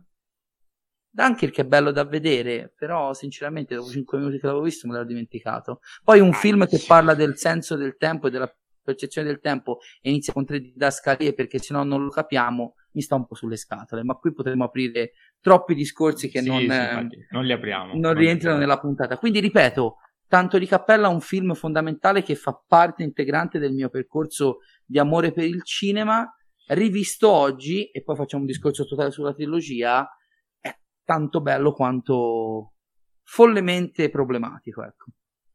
No, assolutamente. Sono. Sono, sono d'accordo e eh, ripeto, l'avevo detto in premessa di Batman Begins che eh, insomma la, la, bucologia sarebbe stato comunque un punto in cui saremmo arrivati proprio perché le premesse di Nolan la consentono. Quindi va fatta da un punto di vista proprio critico perché Nolan si presta a questo tipo di, di, di giudizio e quindi però insomma è un film in cui la spettacolarità è totale. Posso dire quella del camion è anche vero che parlando di pregi del film, gli effetti speciali in senso stretto, non visivi, effetti speciali, eh, per essere tali hanno bisogno di una strada deserta, per esempio. Chiaro, chiaramente. Se fai ribaltare un camion... Ehm, no, no, no, io parlo prima, eh, non è la scena del camion ribaltato. Quando la SWAT parte con Harvey Dent nel furgoncino, a un certo punto sono costretti a prendere la strada sotterranea, perché in mezzo ah, a una strada buia sì, sì, e sì, vuota accanto a quelle piene di traffico c'è un camion dei pompieri che prende fuoco. No, al camion ho pensato subito alla scena del camion, anche lì il camion eh, no, no, no, ribalta e la strada è deserta, ma insomma assolutamente non, sarebbe stato un po' pericoloso far di passare qualcuno sì, in quel momento, sì. quindi meglio la strada deserta del camion ribaltato che i green screen uh, spiattellati, smarmellati come se ne vedono molti oggi. Lì e... c'è la ehm, terza scena più iconica dei film di Batman, poi non ne cito altre, Joker, che nella sua follia più totale è disposto a morire pur di provare che Batman può fallire. La diamo un po' per scontato oggi, ma è una scena, pur riprendendo una situazione eh, similare, ma ovviamente molto più eh, intesa alla leggera nel Batman di Barton, credo che quello sia un po' l'essenza della grandezza del gioco di Heath Ledger e dell'approccio a Nolan in questa dualità tra bene e male. Enrico, se vuoi iniziare anche a parlare del, se vuoi aggiungere qualcosa e cominciare a parlare del, del terzo film uh, che chiude la trilogia del Cavaliere Oscuro. Mm, beh, il Cavaliere Oscuro ritengo che sia il migliore della trilogia, ma mh, mm, non tanto per effettivi motivi di, di qualità, quanto piuttosto per appunto uh, l'iconicità e uh, il fatto che è, è probabilmente il, non lo so, mi sento di dire il film più seminale del ventunesimo secolo, nel senso che è stato scopiazzato, faceva tutto parte del piano, è diventato iconico. La, la, la questione finale del, del sacrificarsi e eh, appunto apparire come un eroe, insomma, tutte quelle cose lì, secondo me, eh, sono diventate eh, simbolo del cinema del, del XXI secolo. Quindi, anche se magari il film può avere magagne di, di scrittura, eh, secondo me è per tutti i motivi invece di grandezza della sceneggiatura. Eh, il, il, film è davvero il migliore della trilogia per questo semplice motivo qui, secondo me. Poi, lasciata la sua uh, Heath Ledger, che è inutile gi- girarci attorno, è il miglior cattivo uh, che Batman abbia mai avuto in senso assoluto a livello cinematografico. Ed è proprio la sua nemesi, cioè tanto uno è eh, fedele alle proprie regole, l'altro completamente anarchico. Esatto, eh, i monologhi di, di, Joker sono da, da stamparsi e leggerseli e impararseli a memoria per come sono scritti bene. Eh, ricordo che qui la sceneggiatura c'è anche Jonathan che tornerà nel, nel successivo e si sente questa cosa. Il Nolan più intelligente dal mio punto di vista. Eh, vabbè, ha sempre, sempre, sempre quello antipopolare, deve essere il buon Michele, eh, ma lo conosciamo e gli vogliamo bene soprattutto per questo. Eh, però sì, Jonathan Nolan sicuramente alla sceneggiatura è molto più eh, interessante, ma secondo me danno il meglio quando sono in coppia. Ehm, perché quando è solo Jonathan si rischia il lato estremo dall'altra parte, invece quando è solo Christopher si rischia eh, de- delle facilonerie qua e là. Eh, e secondo me qui la, la, sceneggiatura funziona su, quasi tutti i livelli, ok? I buchi logici ci stanno, ma sono veramente piccoli e abbastanza insignificanti e secondo me perdonabili, cioè nel senso che le comparse facciano eh, i cazzi loro, mi viene da dire che sia quasi una cosa che fanno tutti, cioè eh, poi la, la fa Nolan, chiaramente Nolan è quello perfetto, secondo eh, l'idealizzazione che si è fatta, ma Nolan è regista come tutti gli altri, quindi è chiaro che eh, governare le comparse, lo dicono tutti i registi che io abbia mai sentito, è la cosa più difficile di un regista, perché eh, sono tantissime persone eh, si annoiano queste persone perché devi fare chuck su chuck e non sono abituate eh, e quindi eh, ci sono problemi. A meno che inter... non ti chiami Stanley Kubrick e fai Spartacus con 8000 comparse, ti metti sulla torretta e le dirigi tutte quante. e vuoi che una marionetta si contorga anche se è un pupazzo come da inizio no, di biografia di John Baxter comunque secondo me è film davvero spaziale, poi non so Jacopo, Jacopo hai detto la tua, non mi ricordo. Eh, su, sì, l'ha detto, l'ha detto.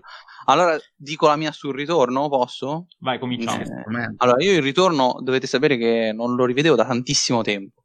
Eh, me lo ricordavo più bello di Begins, me lo ricordavo eh, assolutamente più significativo e interessante di Begins mi ricordava però durasse troppo. L'ho rivisto e mm, per niente. Eh, mi è sembrato un film quadratissimo che funziona praticamente ovunque. Eh, mi è sembrato cupo, monotono, cioè no, scusate, non monotono, eh, serio nel, nel, nel, punto giusto, cioè eh, quasi mai prendi questo film come Uh, un cinecomic in senso stretto. Sembra davvero una storia plausibilissima perché eh, racconta una città, una città che fa schifo, una città che eh, deve essere purificata tra tante virgolette eh, e che quindi si generano eh, i poli opposti, i terroristi e invece eh, diciamo il bene eh, che è la, la, polizia e Batman. Eh, e secondo me c'è davvero di tutto in questo film. Appunto la dicotomia bene e male qui raggiunge secondo me il suo apice. Eh, le scene d'azione sono strabilianti, gli inseguimenti in moto sono davvero a dir poco sensazionali. Uh, il certo, Batpod è bellissimo. Eh, sono d'accordo. Il, il Batwing, come si chiama? L'aeroplano, come si chiama? Il Bat mi sembra, Batwing. solo Bat. Batwing, Batwing, sì, il Batpod eh, e, e, secondo me il, in generale tutto il, eh, l'impianto tecnico qui raggiunge il suo apice eh, davvero ovunque. Eh, poi a me piace molto Bane come personaggio, so che spesso è spernacchiato perché ha la maschera, perché parla con quell'effetto il finale del personaggio che è problematico, però insomma no, non rovina tutto quello che viene prima. Mm, a me personalmente piace tutto, anche perché muore come una persona qualunque, eh, quale lui è fin dall'inizio sostanzialmente. Lui è un proletario che vuole la dittatura del proletariato e muore come um, dimenticato, proprio come muoiono i proletari, quindi secondo me è molto coerente come personaggio, eh, anche nella morte eh, e secondo me funziona davvero tutto in questo film.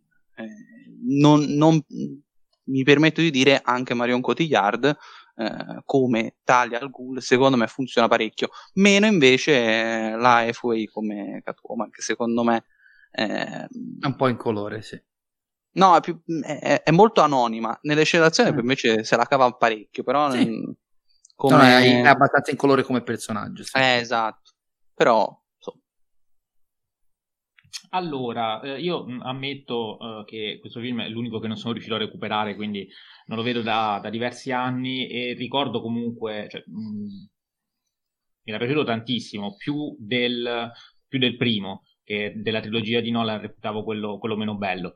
Ehm, e ricordo soprattutto il, il, il, discorso che c'era, e secondo me non era casuale, perché comunque è un film del 2011. 12.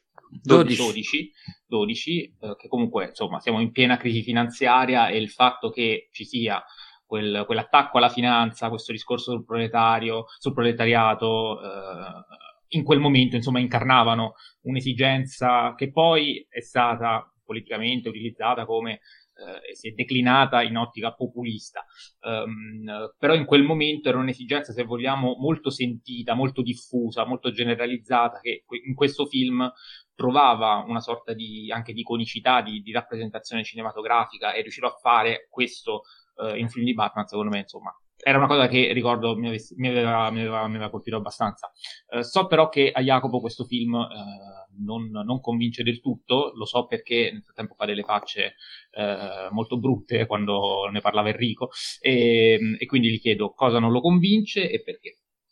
No, non so se ricordate, ma sul gruppo nostro interno io e Enrico ne parlammo spesso di questo film, visto che io non, non me lo ricordavo diciamo, cioè me lo ricordavo orrendo. E poi rivedendolo qualche mese fa E, diciamo, sono, sono, passato sopra tante cose, probabilmente sono anche cresciuto, sono maturato a livello proprio di, di critica cinematografica. E, e quindi lo, lo, lo, promuovo come film.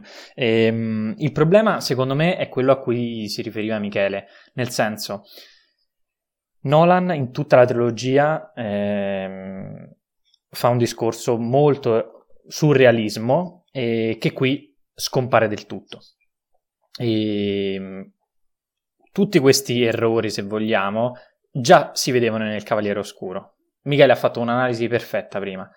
C'è un problema, secondo me, che qui, oltre al problema, al problema della sceneggiatura, molto più evidente, secondo me, c'è quello del montaggio. E queste due cose insieme fanno sì che, soprattutto la seconda parte del film e prima del finale scoppiettante, siano completamente sconclusionati. Perché c'è un momento in cui e inizia quella sorta di, eh, di stasi politico-socio-economica in cui Bane prende sopravvento, prende, conquista la città e poi passano dei mesi in cui sostanzialmente si dà il tempo a, a Batman di, di tornare e la città diventa, cioè tutto quel, quel pezzo di tutta quella parte di film eh, per me è debolissima perché non, la, l'azione quando c'è ce n'è pochissima. Eh, si cerca di fare una, quello che dicevate voi, una sorta di eh, due poli opposti, quello dei terroristi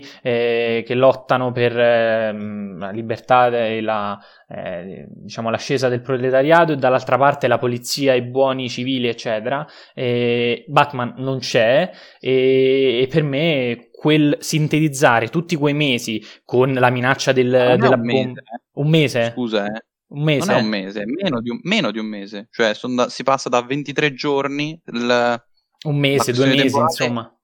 No, no, 23 giorni. Cioè, passano quelli, perché, no, lo dico perché viene specificato dalla questione della bomba. Cioè, esatto, viene detto sì, tra 23 sì. giorni esploderà e poi dopo qualche scenetta viene detto tra quanto esplode 18 ore. Quindi, sì, sì, sì, no, no, chiaro, chiaro, chiaro. Però c'è, c'è, tutta questa questione sul tempo che lui cerca di, eh, di, sintetizzare e c'è un montaggio che io non ho mai apprezzato, anche con, con, le, con le, nuove visioni, eh, in cui vediamo la parte più interessante, cioè ehm, i mostri interiori di Batman, lui che deve vedere la sua città fallire e cerca di risorgere, eh, dal titolo appunto, e dall'altra invece mh, azioni e sequenze prive di pathos, con questa... Con questa minaccia nucleare, diciamo, cioè della bomba sempre presente, ma che in realtà non dà nessun colorito al, né ai personaggi che si comportano come se dovesse essere una, un ennesimo ostacolo, diciamo, da una quest di, di, film action e nemmeno il cattivo che tutto sommato, come ha detto anche Michele, alla fine poi finisce per morire non tanto Enrico nel senso che muore eh, diciamo anonimo e quindi va bene per il personaggio ma muore ucciso da, da un, dal pod di,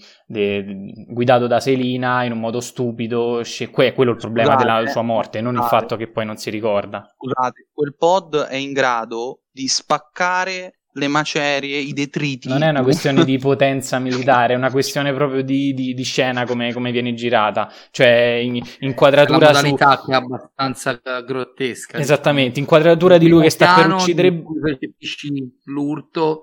Perfetto, eh, sì. Uno che fondamentalmente per due ore e venti di film è stato dipinto come una montagna di muscoli indistruttibile, ok che gli si è rotta la maschera e quindi inizia a sentire il dolore, viene messo sotto come una vecchietta sulle strisce, fa un po' sorridere. Poi il concetto Enrico è completamente condivisibile, però la scena di per sé come quella della morte di Marion Cotillard, Talia al Ghul, lascia un po' a desiderare proprio nella, nella, resa visiva. Sono d'accordo, finisco, cerco di essere più breve possibile. Tutti questi problemi di sceneggiatura che sicuramente erano già minimamente presenti nel Cavaliere Oscuro, misti a eh, personaggi scritti in maniera più, più rapida, mettiamola così, eh, in colori, come, come, ha detto giustamente mm, Michele, e, e, ehm, e un montaggio che almeno personalmente, non apprezzato, finisce per essere, secondo me, il più debole della trilogia, quello che mi ricordo meno, con meno passione e quello che sicuramente riesce ad avere la stessa o comunque simile potenza immaginifica sonora di, di Christopher Nolan, l'intrattenimento par- parziale secondo me e soprattutto nel finale e nella prima parte, però ecco è quello a cui sono meno legato, quello che secondo me ha più problemi, tutto qui. Ah, e da qui voglio fare una domanda, in realtà, prima di concludere questa trilogia, a, a Michele, perché prima abbiamo parlato, tu hai parlato del modo in cui e, ehm, alla fine di Batman Begins eh, si fa vedere la carta del Joker. Ecco, quanto è più bello a livello cinematografico in Batman Begins mostrare la carta del Joker rispetto a in The Batman in cui effettivamente c'è un cameo di un prossimo Joker interpretato da Barry Keegan. Cioè, io quello l'ho trovato senza senso. E invece rispetto, siccome abbiamo parlato e tu hai fatto riferimento a quella scena in, nella, nel finale di Begins, ecco, lì secondo me è stato intelligente. Ora eh, ci ritorno Bravo, quando... rispondi alla, uh, di quello che devi dire Parliamo su, di su Rises, chiudiamo sul film e poi iniziamo velocemente tre, tre passaggi veloci su Rises che eh, negli anni avevo trovato sempre più pro- problematico dei tre probabilmente lo trovo ancora il più problematico, ma allo stesso punto il più interessante da un punto di vista teorico.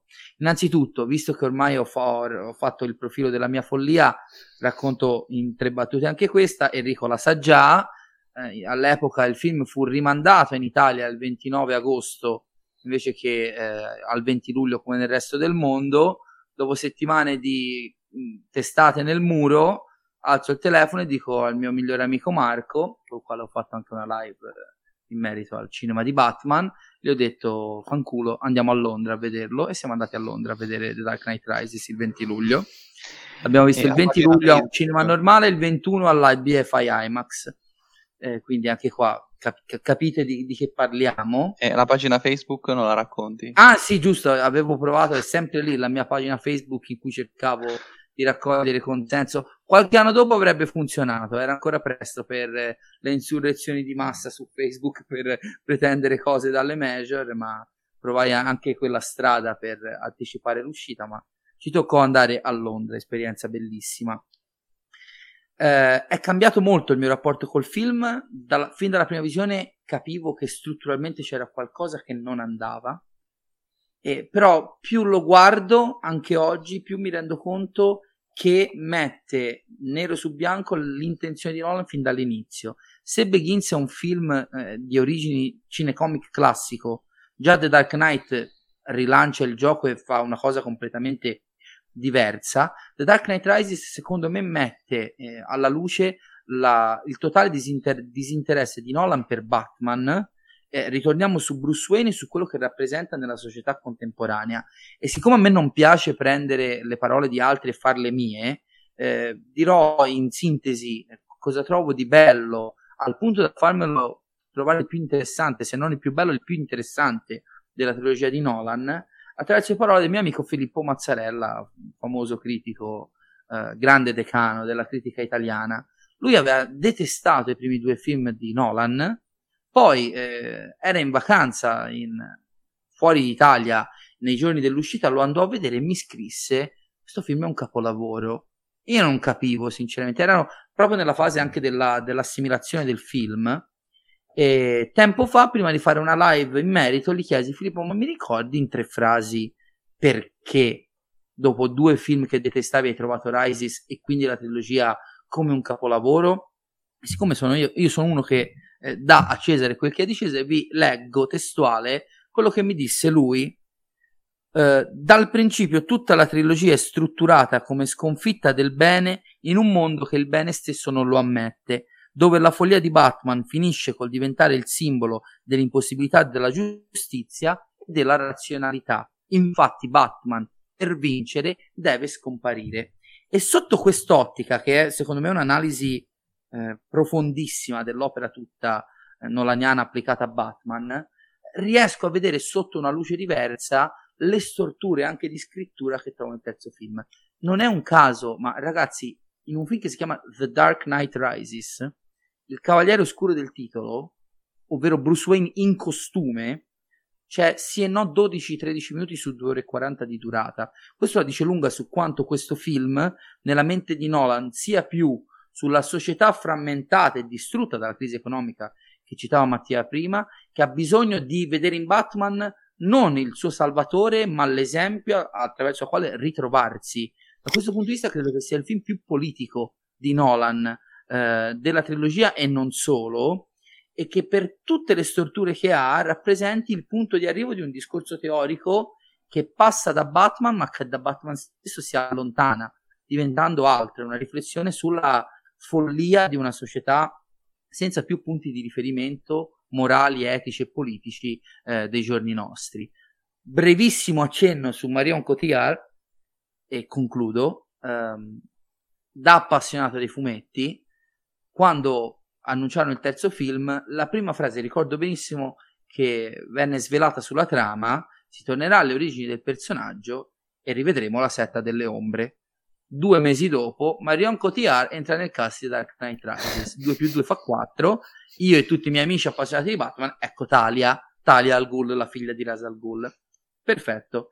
Christopher Nolan, che è un grande regista e tutto, decide di sacrificare la logica del racconto per una buona ora di film, perché mi dovete spiegare perché mantenersi una sorpresa a 5 minuti dalla fine, poi quando poi il personaggio non lo puoi sviluppare se non tramite un flashback per poi farlo morire anche in una scena recitata male, ahimè, dalla buona Marion Cotillard, quando lei non ha nessuna necessità di fingere di essere una buona dopo che Gotham è stata conquistata. Non c'è un motivo logico per cui una volta che ha conquistato Gotham e ha preso possesso della bomba, lei faccia, debba far finta di essere buona, di, se non per un senso di sorpresa quando dà la coltellata a Bruce quando è lì che affronta eh, ingann- infatti la risposta è per ingannare Batman cioè a me viene da dire questo però ma lei so. non sa a quel punto che Batman tornerà a Gotham? Di fatto lo abbandona nel buco e lì vorrebbe che lui eh, assista alla distruzione no, della sua città scusa hai ragione. No dico Batman e chi gli sta intorno quindi Lucius eccetera eccetera. Cioè ma infatti, non, c'è bisogno lei è in totale controllo no? della città attraverso Bane hackera come no? Ah, grazie lei a l'unico motivo, lei l'unico motivo che aveva L'unico motivo che aveva per spacciarsi per Miranda Tate era fare affari con Bruce Wayne per entrare in possesso o in controllo della tecnologia della Wayne, inclusa la famosa bomba, o meglio l'ordigno nucleare da poter trasformare in bomba. Una volta che ce l'ha, lei non ha più motivo di fare, fare finta di essere la buona. Nessuno al mondo proprio. Credi, sono dieci anni oh, che non, ci non, non lo so, no, non mi convince, cioè è meglio Comunque, continuare è a una pregare. Di, è veramente una, una, forzatura di scrittura che secondo me, ripeto, fa parte del manifesto del Nolan pensiero, sono più furbo del pubblico e in questo caso secondo me sbaglia. Però i personaggi secondari, per quanto non scritti in maniera eccellente, o almeno non quanto i bellissimi, visto che non li abbiamo citati, Alfred e commissario Gordon, di Gary Oldman e Michael Caine, secondo me risaltano in maniera positiva in questo film e aiutano il racconto ad avere questo senso di ritratto sociopolitico di un momento storico che Nolan sembra, eh, sembra che interessi a Nolan più di, della conclusione della storia di Batman. E Michele, resto da te proprio per cominciare a parlare uh, di okay. The Batman, l'ultimo film di Reeves, e magari cominciando anche a rispondere alla domanda di Jacopo sul confronto del Joker. Allora, cameo, sì, no? sì, dobbiamo accettare una cosa, che il 2005 e il 2022 sono due mondi completamente diversi, Chiaro. Jacopo. E che credo che quella scena, tra l'altro, eh, in questi giorni è venuta fuori la notizia che c'era un'altra scena di Joker nel film di Reeves, in cui proprio Batman andava a chiedere consiglio, sottintendendo quindi che uno scontro tra i due c'era già stato su come affrontare l'enigmista, che Reeves si è imposto di tagliare perché non funzionava se non appunto come easter egg per mandare in brodo di giuggiole alla Menhunter praticamente. Esatto. Non è detto che magari questa dinamica si presenti in un, un possibile sequel che credo verrà annunciato a brevissimo giro. Quella, la carta alla fine di, di Batman Begins è un accenno tanto iconico quanto palesemente sfacciato di creare. In questi giorni sto riguardando sempre per la solita rassegna che faccio settimanalmente su YouTube gli X-Men di Singer, lo stesso film di Singer, ma anche lo Spider-Man di Raimi finiscono con degli accenni alle trame future. Nel caso di Batman, dopo un film di origini praticamente senza cattivo, almeno un cattivo iconico come il Joker, quella carta sa tanto di siamo pronti a rilanciare pubblico, state pronti quella di Barry Keoghan ad Arkham alla fine di The Batman è palesemente il contentino che la Warner ha preteso per il pubblico nell'epoca post MCU, mi sembra, io l'ho letta così. Poi è anche interessante come scena perché ha un tono completamente diverso dal resto del film. E questo mi fa anche pensare che abbiamo solo scalfito la superficie della visione eh, di Batman del buon Matt Reeves Speriamo. e che per i sequel potremo, do, potremmo aspettarci un approccio molto meno gritti, molto meno, non dico realistico perché The Batman ha poco e niente di realistico se non un approccio terra terra al sottobosco criminale di Gotham, è molto più fumettoso di quanto sembra, secondo me, a una prima visione The Batman.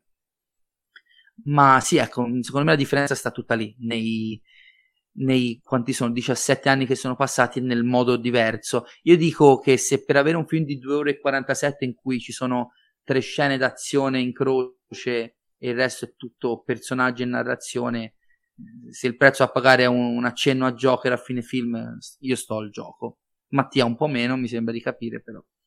Sì, guarda, visto che mi hai chiamato in causa, eh, io certo. eh, lo dico subito. Ehm, intanto, cioè, eh, non, non, è un film da buttare, non è un film che boccio, non, non, non dico che come dicono alcuni, eh, perché in pochi, ma c'è chi dice che è il più, più brutto film su Batman. Spero Schumacher a parte, eh, però ehm, no, non, non, Snyder.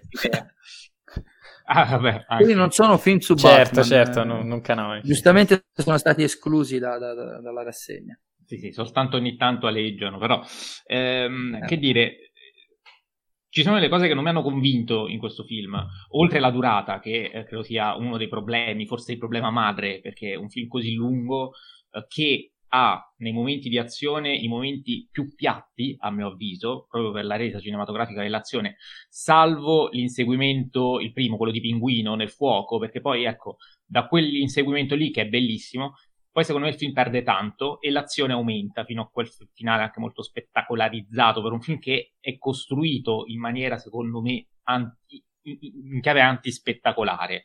Um, quindi io trovo un pochino questa contraddizione. E anche questa estetica che è bellissima, ma è monocorde in un film così lungo, perché che tu mi fai tutto buio, sempre buio, in 178 minuti, secondo me un'azione, un, una scena in pieno giorno ci sarebbe stata benissimo e avrebbe dato senso ulteriore al buio e avrebbe utilizzato la luce, cioè avrebbe dato uno scopo ben definito alla luce, perlomeno quella scena che si fosse verificata di giorno, perché era l'unica magari, ecco, io qui ricordo soltanto tramonti, ehm, però c'è sempre veramente cioè, una, scena in, una scena di giorno come quella di dell'inizio, per esempio, il Cavaliere Oscuro, non, non, me la ricordo. Poi ho visto il film soltanto una volta, vorrei tornare tra stasera e domani al cinema a rivederlo. Perché, altro problema, è un film che ricordo poco. Uh, l'ho visto la settimana scorsa e non sono in grado di parlarne benissimo a livello di dinamiche, di trama, di dialoghi, di cose, perché purtroppo mi è rimasto veramente, veramente poco. Mi sono rimaste le atmosfere. Gotham City è bellissima, è rappresentata in modo veramente molto interessante, questo sì, assolutamente. C'è anche un nostro ascoltatore che ci dice la Gotham di Reeves è fantastica, un connubio in realtà è fantastico, vabbè, ripetizione. Prepariamoci al freddo nel 2, ora non so questo cosa voglia dire. Eh, prepariamoci al freddo nel 2, non so se Michele... Si mormora che Mr. Freeze sarà della partita, si mormora. Ah, vabbè, sicuramente ha fatto bene visto che il confronto con Batman e Robin lo vincerà, se quello è il termine di paragone, visto che Mr. Freeze appare solo lì, um, nei film su Batman.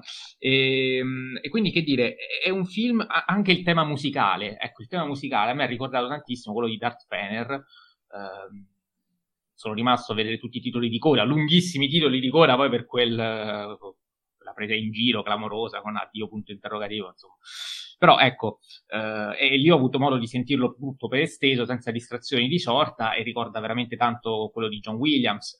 Eh, quindi mh, i riferimenti al cinema di Fincher, soprattutto a Zodiac e, e Seven, sono secondo me riferimenti non di prim'ordine, perché non reputo personalmente quei due film dei capolavori, e rendere un cinefumetto Uh, un, trill, un, un noir, perché eh, siamo di fronte a un noir, con venature thriller, eh, mettendo da parte l'aspetto supereroistico e utilizzare appunto come punto di riferimento David Fincher, secondo me fa diventare in partenza. Perché ti rifai a un modello che non è eccezionale. Ehm, e, e non, non, è necessario per forza rifarsi un modello eccezionale, però se prendi già un film con problemi, insomma, è difficile anche riuscire a superarlo. Anche l'enigmista, l'enigmista, se pensiamo all'enigmista che, che, di Schumacher, abbiamo un enigmista sicuramente fumettistico. Qui c'è un enigmista che ricorda quello di James Van, di, di Saw, ecco, ehm, che però non ha niente a che fare con, con, il fumetto. Cioè ci sono tutta una serie di aspetti che io fatico a, ad incastrare e, ehm, e che mi hanno lasciato molto perplesso. Il protagonista è un protagonista che c'è e non c'è, ma questo non è un problema, perché comunque anche in Tim Burton il vero protagonista non era Michael Keaton non era Bruce Wayne, ma erano i, i vari villain, da Jack Nicholson a, al Pinguino a Catwoman. Ecco, anche Catwoman qui, vabbè, tutti i film con Catwoman. Uh, quando c'è Catwoman, a me non piaceva neanche quello, neanche la Catwoman della di Michelle Pfeiffer.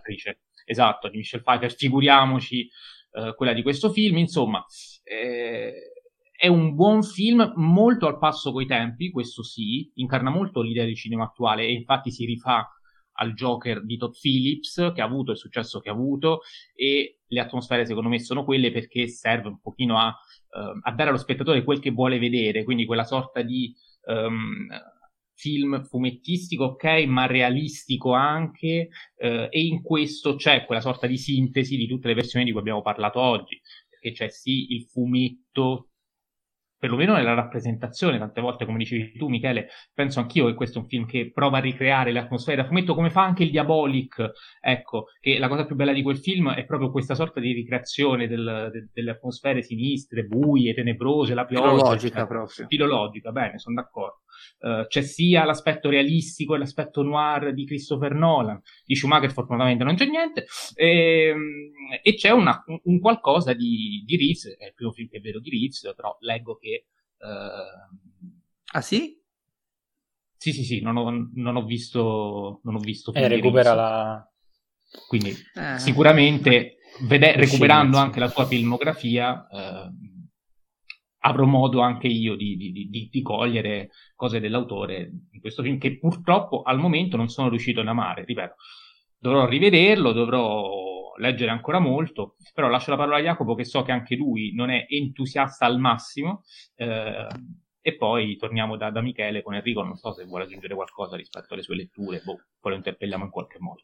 Sì, sì, vado prima io così poi Michele almeno ne dà una visione più ottimistica, nel senso che io, io sono un po' in mezzo tra, tra, Mattia e Michele, che ho ascoltato nella sua, nella sua analisi eh, su, su Inno al Cinema, su YouTube, e quindi mi trovo più o meno al centro, anche se anch'io non sono così tanto entusiasta. Secondo me uno dei problemi maggiori è quello che ha citato Mattia, che mi sono scritto, cioè ehm, Reeves cerca di sintetizzare tante cose, ci sono molti aspetti eh, che però insieme così tanti fati- faticano a, a, essere in questo intreccio. Eh, perché? Perché allora, intanto partiamo da un punto su, sulla natura del film, cioè è un film che nasce a livello produttivo da Joker, cioè dal successo di Joker. Però con Joker, secondo me, ha pochissimo se non niente a che fare. Eh, però è importante a livello niente a che fare, ci, ci, le, le, mani di Michele sono significative.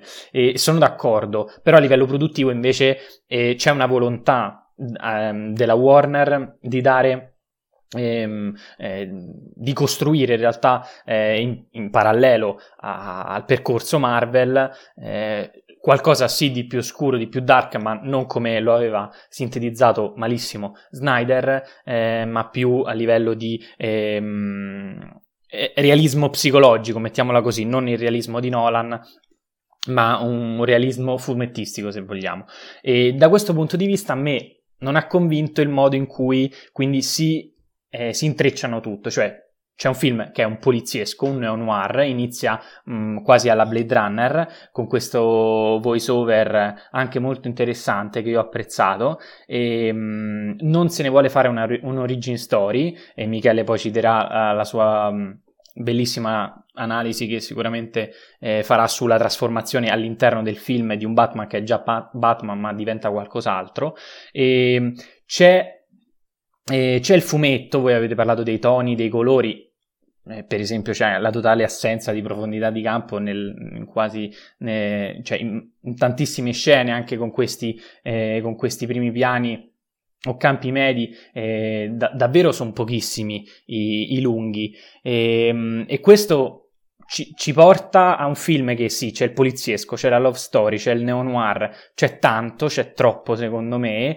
e, e il tutto non si riesce a incastrare così bene. Il, l'altro problema è proprio quello delle tre ore, perché se per fare tutto ciò ovviamente c'è bisogno di tempo, e, e quindi alla fine del film e anche dopo una, una singola visione mi sento di dire che eh, questo intreccio secondo me è riuscito parzialmente. È riuscito parzialmente anche secondo me per l'enigmista. Eh, non ricordo chi lo diceva, ma eh, quando, il film, quando il cattivo è un buon cattivo, allora il film è riuscito.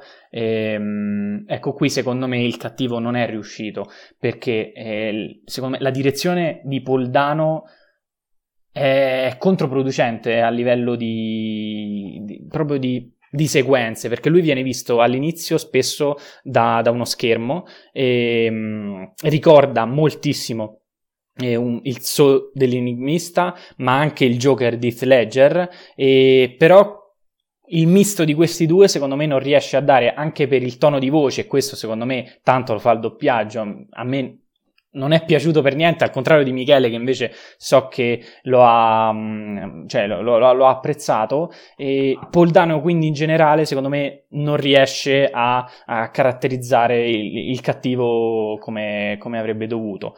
E quindi questo, quest'altro, Gotham fantastica invece, questa atmosfera noir soprattutto nella prima parte è, è molto interessante, secondo me la vicinanza Zodiac e Seven è positiva, e in questo Mattia non sono d'accordo, eh, nel senso che davvero se si, vole- se si voleva fare un film prettamente investigativo, poliziesco, con delle sfumature non noir, si poteva fare, magari in 120 minuti, in 110 minuti, ma per filo e per segno, seguendo anche ehm, film come Zodiac o come, non lo so, Chinatown per dire, secondo me poteva riuscire. Eh, Batman è figo, è figo nel senso che è un emo depresso eh, che chiamato Mister Vendetta ma in realtà non uccide mai, c'ha questo trucco eh, sbafato sotto la maschera, insomma c'è sostanza ed è interpretato da un, da un, da un attore bravissimo e che finalmente a livello di pubblico generalista con questo film spero si sia eh, tolto la laurea di, di attore mediocre che il vampiro. gli avevano affibbiato. Soprattutto i glitter da vampiro sì sì sì esattamente perché poi nessuno ha mai detto Emma eh, questo è un attore mediocre o meglio ha detto come fai a recitare in, in un film del genere? E detto questo l'unica punta cioè una, un'ultima nota sulla colonna sonora che a me non è dispiaciuta, in realtà a me non ha nemmeno ricordato Williams, però ehm, visto che l'avete citato, do- dopo un po' diciamo mi è, mi è, venuto in mente anche a me, mm, i, paragoni sono, sono, spesso ingiustificati, poi un film che esce nel 2022 con la trilogia di Nolan di dieci anni fa più o meno, e, anzi di più, e mm, i due film bellissimi di Barton, è normale che ci siano, eh, che, che ci siano paragoni da fare, però una cosa su, a livello contemporaneo, secondo me la colonna sonora molto cioè, interessante, però rispetto a blockbuster come Dune, come No Time to Die, ora tra l'altro sono entrambi eh, Michele, Michele, fa la faccia e secondo me lì c'è molta più originalità e incisività nel momento in cui le musiche servono eh, non solo a, appunto a livello tecnico ma per esprimere qualcosa. Qui se non ci fosse la, la, la, figura di Batman, davvero queste musiche sarebbero un po' fine a se stesse, quindi funzionano, ma fino a un certo punto, come invece Michele so che ha amato a dismisura. Basta, mi taccio. Beh sì, io la colonna sonora di questo film l'ho letteralmente adorata. Sarà che um, anche su Giacchino sono un po' di parte, lo conosco addirittura da prima di Lost, dai primissimi lavori con J.J. Abrams. È una colonna sonora un po' guascona, è molto eh, dirompente, molto teatrale, ci mancherebbe altro. Ma credo che trovi anche la sua ragione di essere nei temi più intimi.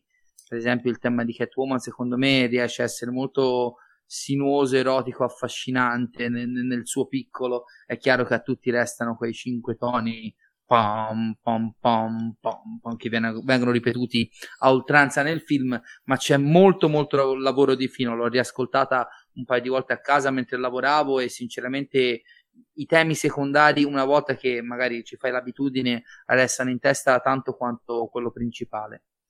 Allora, eh, quante volte l'hai visto essere... questo film? Come? Quante volte l'hai visto il film?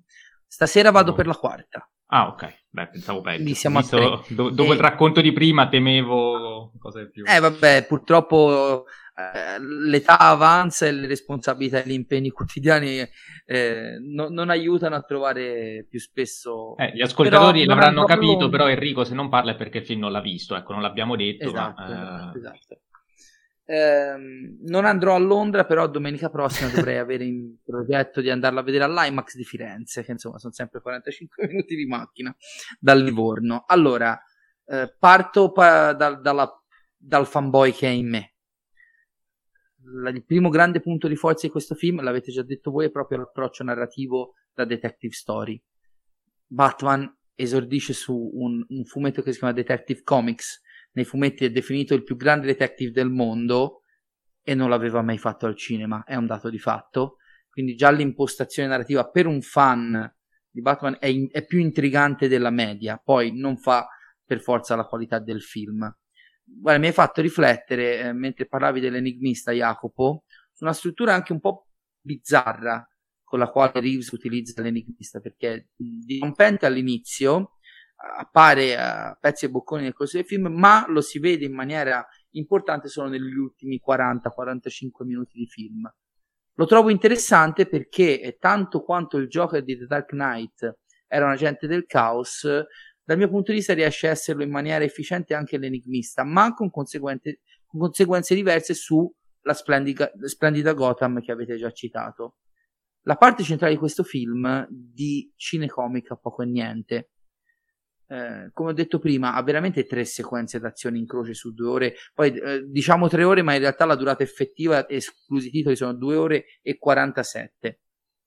2 ore e 47, 2 ore e 55 con i titoli. E eh, chi non l'avesse ancora visto e ci ascolta, non state fino alla fine perché non c'è niente da vedere.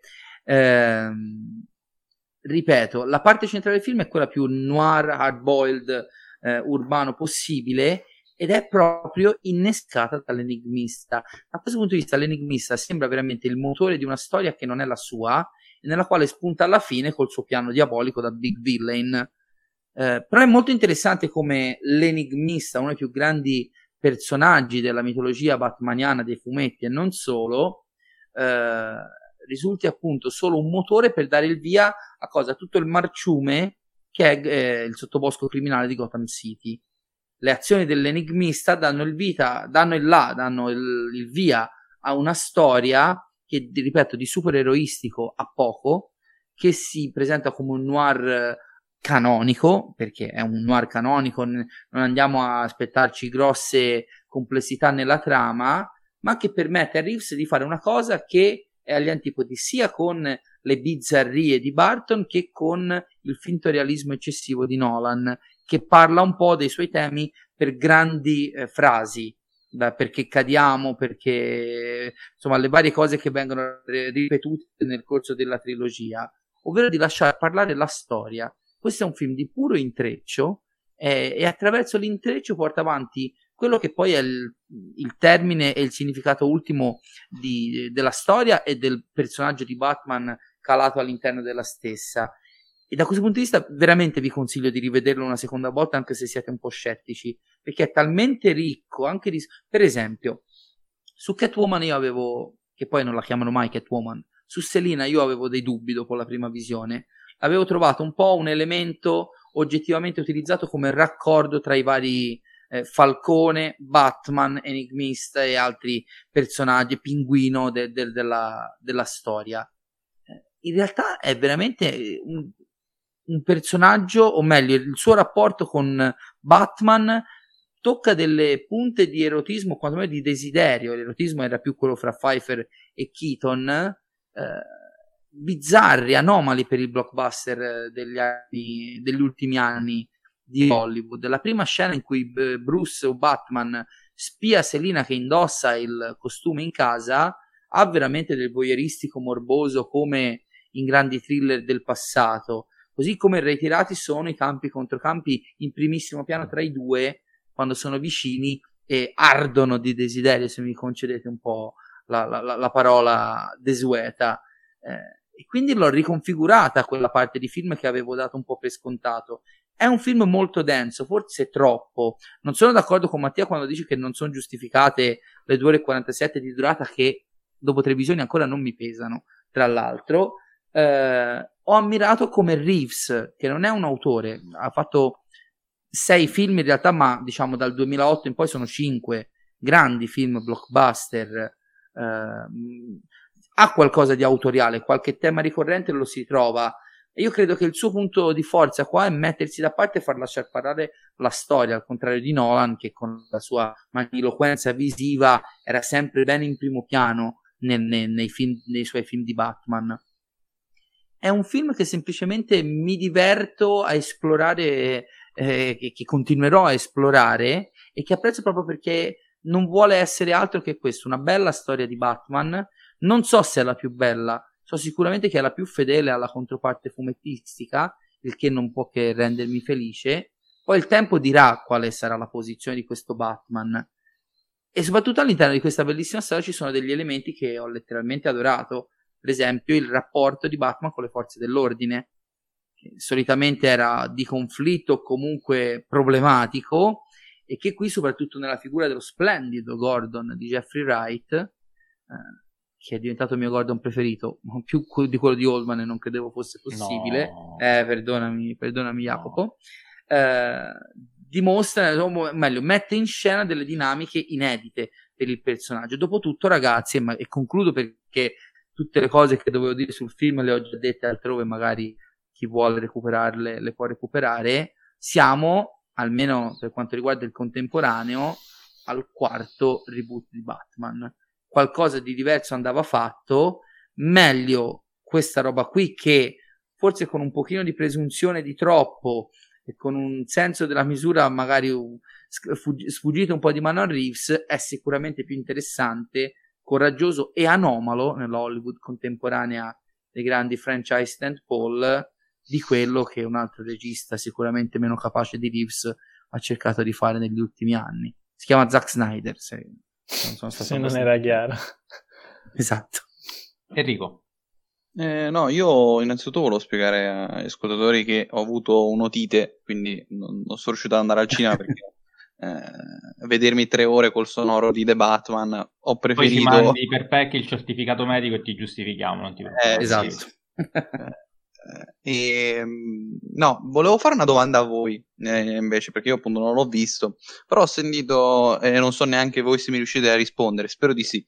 Ho sentito da molti che eh, questo, questo, film prende anche dalla saga videoludica di Arkham, eh, Arkham mm. Asylum, Arkham City, Arkham Knight e Arkham Origins. Non li ho detti in ordine, ma vabbè. Ehm, e volevo chiedervi mh, mm, se li avete giocati e quindi riuscite a dar conferma oppure se eh, sono quisquili e non è vero, eccetera, eccetera.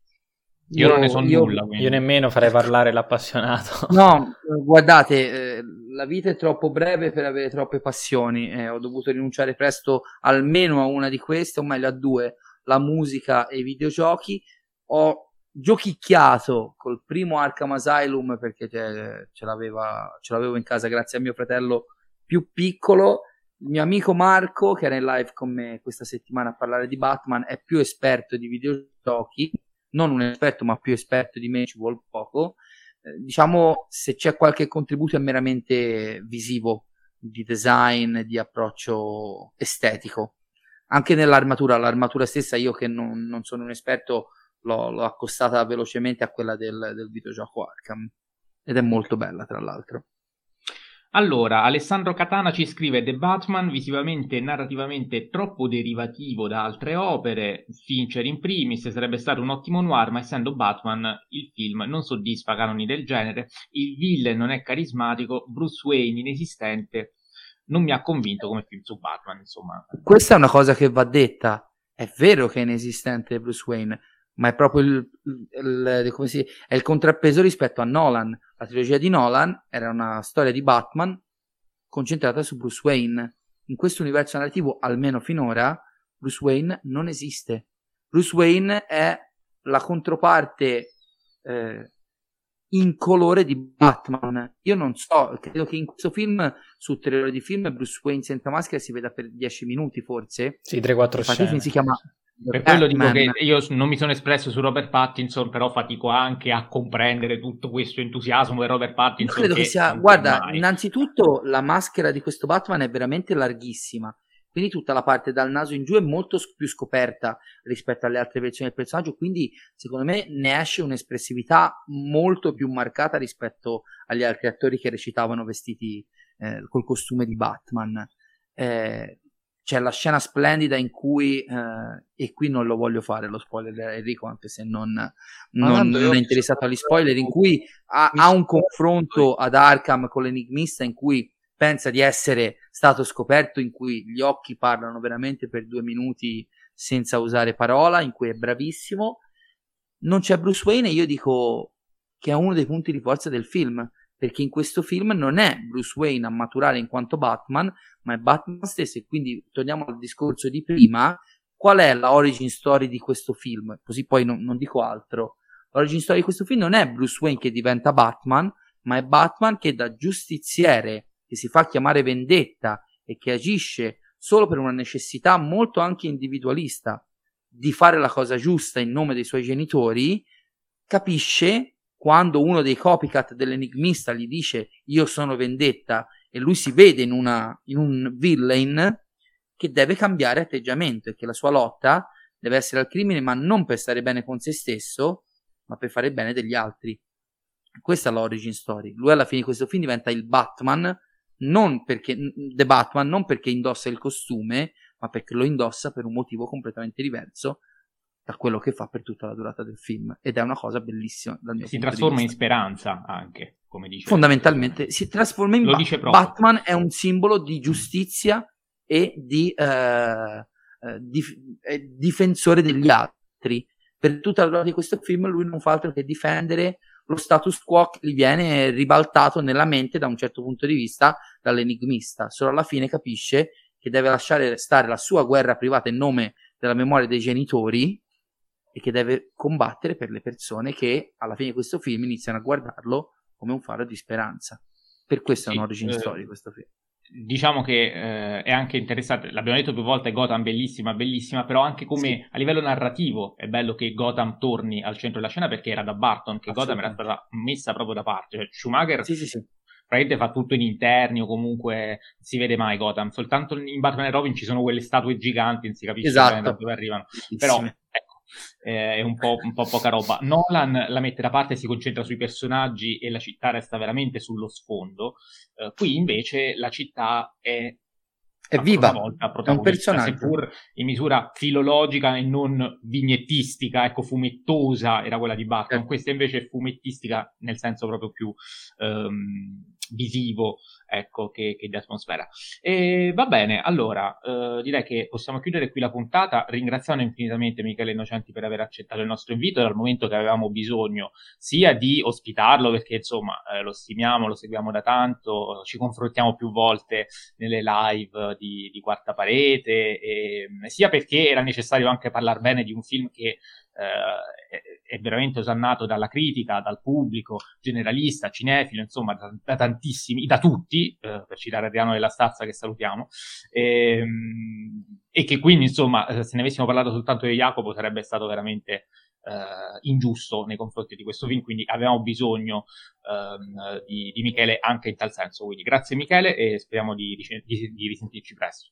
Grazie a voi, io concludo con un consiglio veloce a tutti gli appassionati o meno di Batman, in primis Jacopo, recuperate e provate a voler bene ai due Batman di Schumacher, ma soprattutto non sottovalutate il grande film di Batman degli ultimi anni che purtroppo passa troppo spesso inosservato e non è una battuta. Lego. Riscoprite, scoprite Lego Batman, il film che è un vero e proprio capolavoro. Non sto Bene. scherzando, è uno no, no, no, ma eh, ne ho sentito parlare. allo spirito dello stesso che ha del miracoloso per il film che è. È un grande, grandissimo film. Per il resto, The Batman troverà la sua giusta collocazione nella storia del personaggio nel, col passare del tempo. Michele, io intanto io, continuo a guardarla a oltranza. Io ti ho salutato e poi non farmi di risalutare, ma mi sono ricordato che devo dare l'esito del sondaggio e dobbiamo dire quale versione oh, abbiamo certo. preferito. Quindi eh, mi rimangio i saluti, poi Nessun problema, non lo so. E, e, dico che il pubblico, ovviamente l'avevo anticipato, Schumacher ha preso zero voti. Al terzo posto c'è la versione di Reeves, che però ne ha già 75. Um, al secondo Tim Burton a quota 132 e poi vince Nolan a quota 177. C'era anche Cinemart Life che faceva i complimenti a Reeves per la sua versione, ma quelli di Barton per lui restano ancora unici e intoccabili. Eh, chiedo a questo punto prima a Jacopo, poi ad Enrico e infine a Michele quale delle quattro versioni, mettiamoci anche Schumacher per provocazione nei confronti di Michele, eh, preferiscono. Jacopo. Eh, ma come film o come personaggio? Come, sì. come versioni, come rappresentazioni cinematografiche nel complesso. Quindi dittico, dittico, trilogia, film. Ok, ok, ok. E in realtà sono, sono, incerto perché Batman Returns e Il Cavaliere Oscuro sono di certo i miei, i miei film preferiti dei vari, eh, varie, delle varie trasformazioni cinematografiche di Batman. E, non lo so, ora, ora, come ora ti direi quelli di, quelli di Barton, però domani ti dico quelli di Nolan, insomma. Il film preferito? Eh, non te l'ho detto, non lo so. Eh. Non lo sai, va bene. Enrico. Schumacher. Vabbè. no, a parte gli scherzi. Class... Ovviamente da classifica... Ah, scusa Enrico, vai pure. No, a parte gli scherzi, da, da Nolaniano penso che sia la Palissiano che sia quello. E il mio preferito è Cavaliere Oscuro. Michele? Per me la classifica è Reeves, Nolan, Barton, Schumacher. Film preferito? Sì, sì, sì, eh, ragazzi. Incredibile. Tenendo presente, tenendo presente che nessuno mette in discussione l'assoluta prima posizione di importanza di quelli di Nolan. Io parlo proprio anche a gusto personale, certo, ci certo. mancherebbe. Da questo punto di vista, Film preferito uh, Il Cavaliere Oscuro, film più importante Rises. E su Batman ve lo dico fra dieci anni, così facciamo le cose come si deve. Va bene, e la mia risposta è uguale quella di Enrico, quindi Nolan Cavaliere Oscuro non mi ripeto, però non ho ancora rivisto uh, il terzo capitolo di Nolan. E va bene, allora uh, rinnovo i ringraziamenti, saluti a Michele Innocenti, passo invece a ringraziare e a salutare Jacopo Castiglione, ciao Jacopo.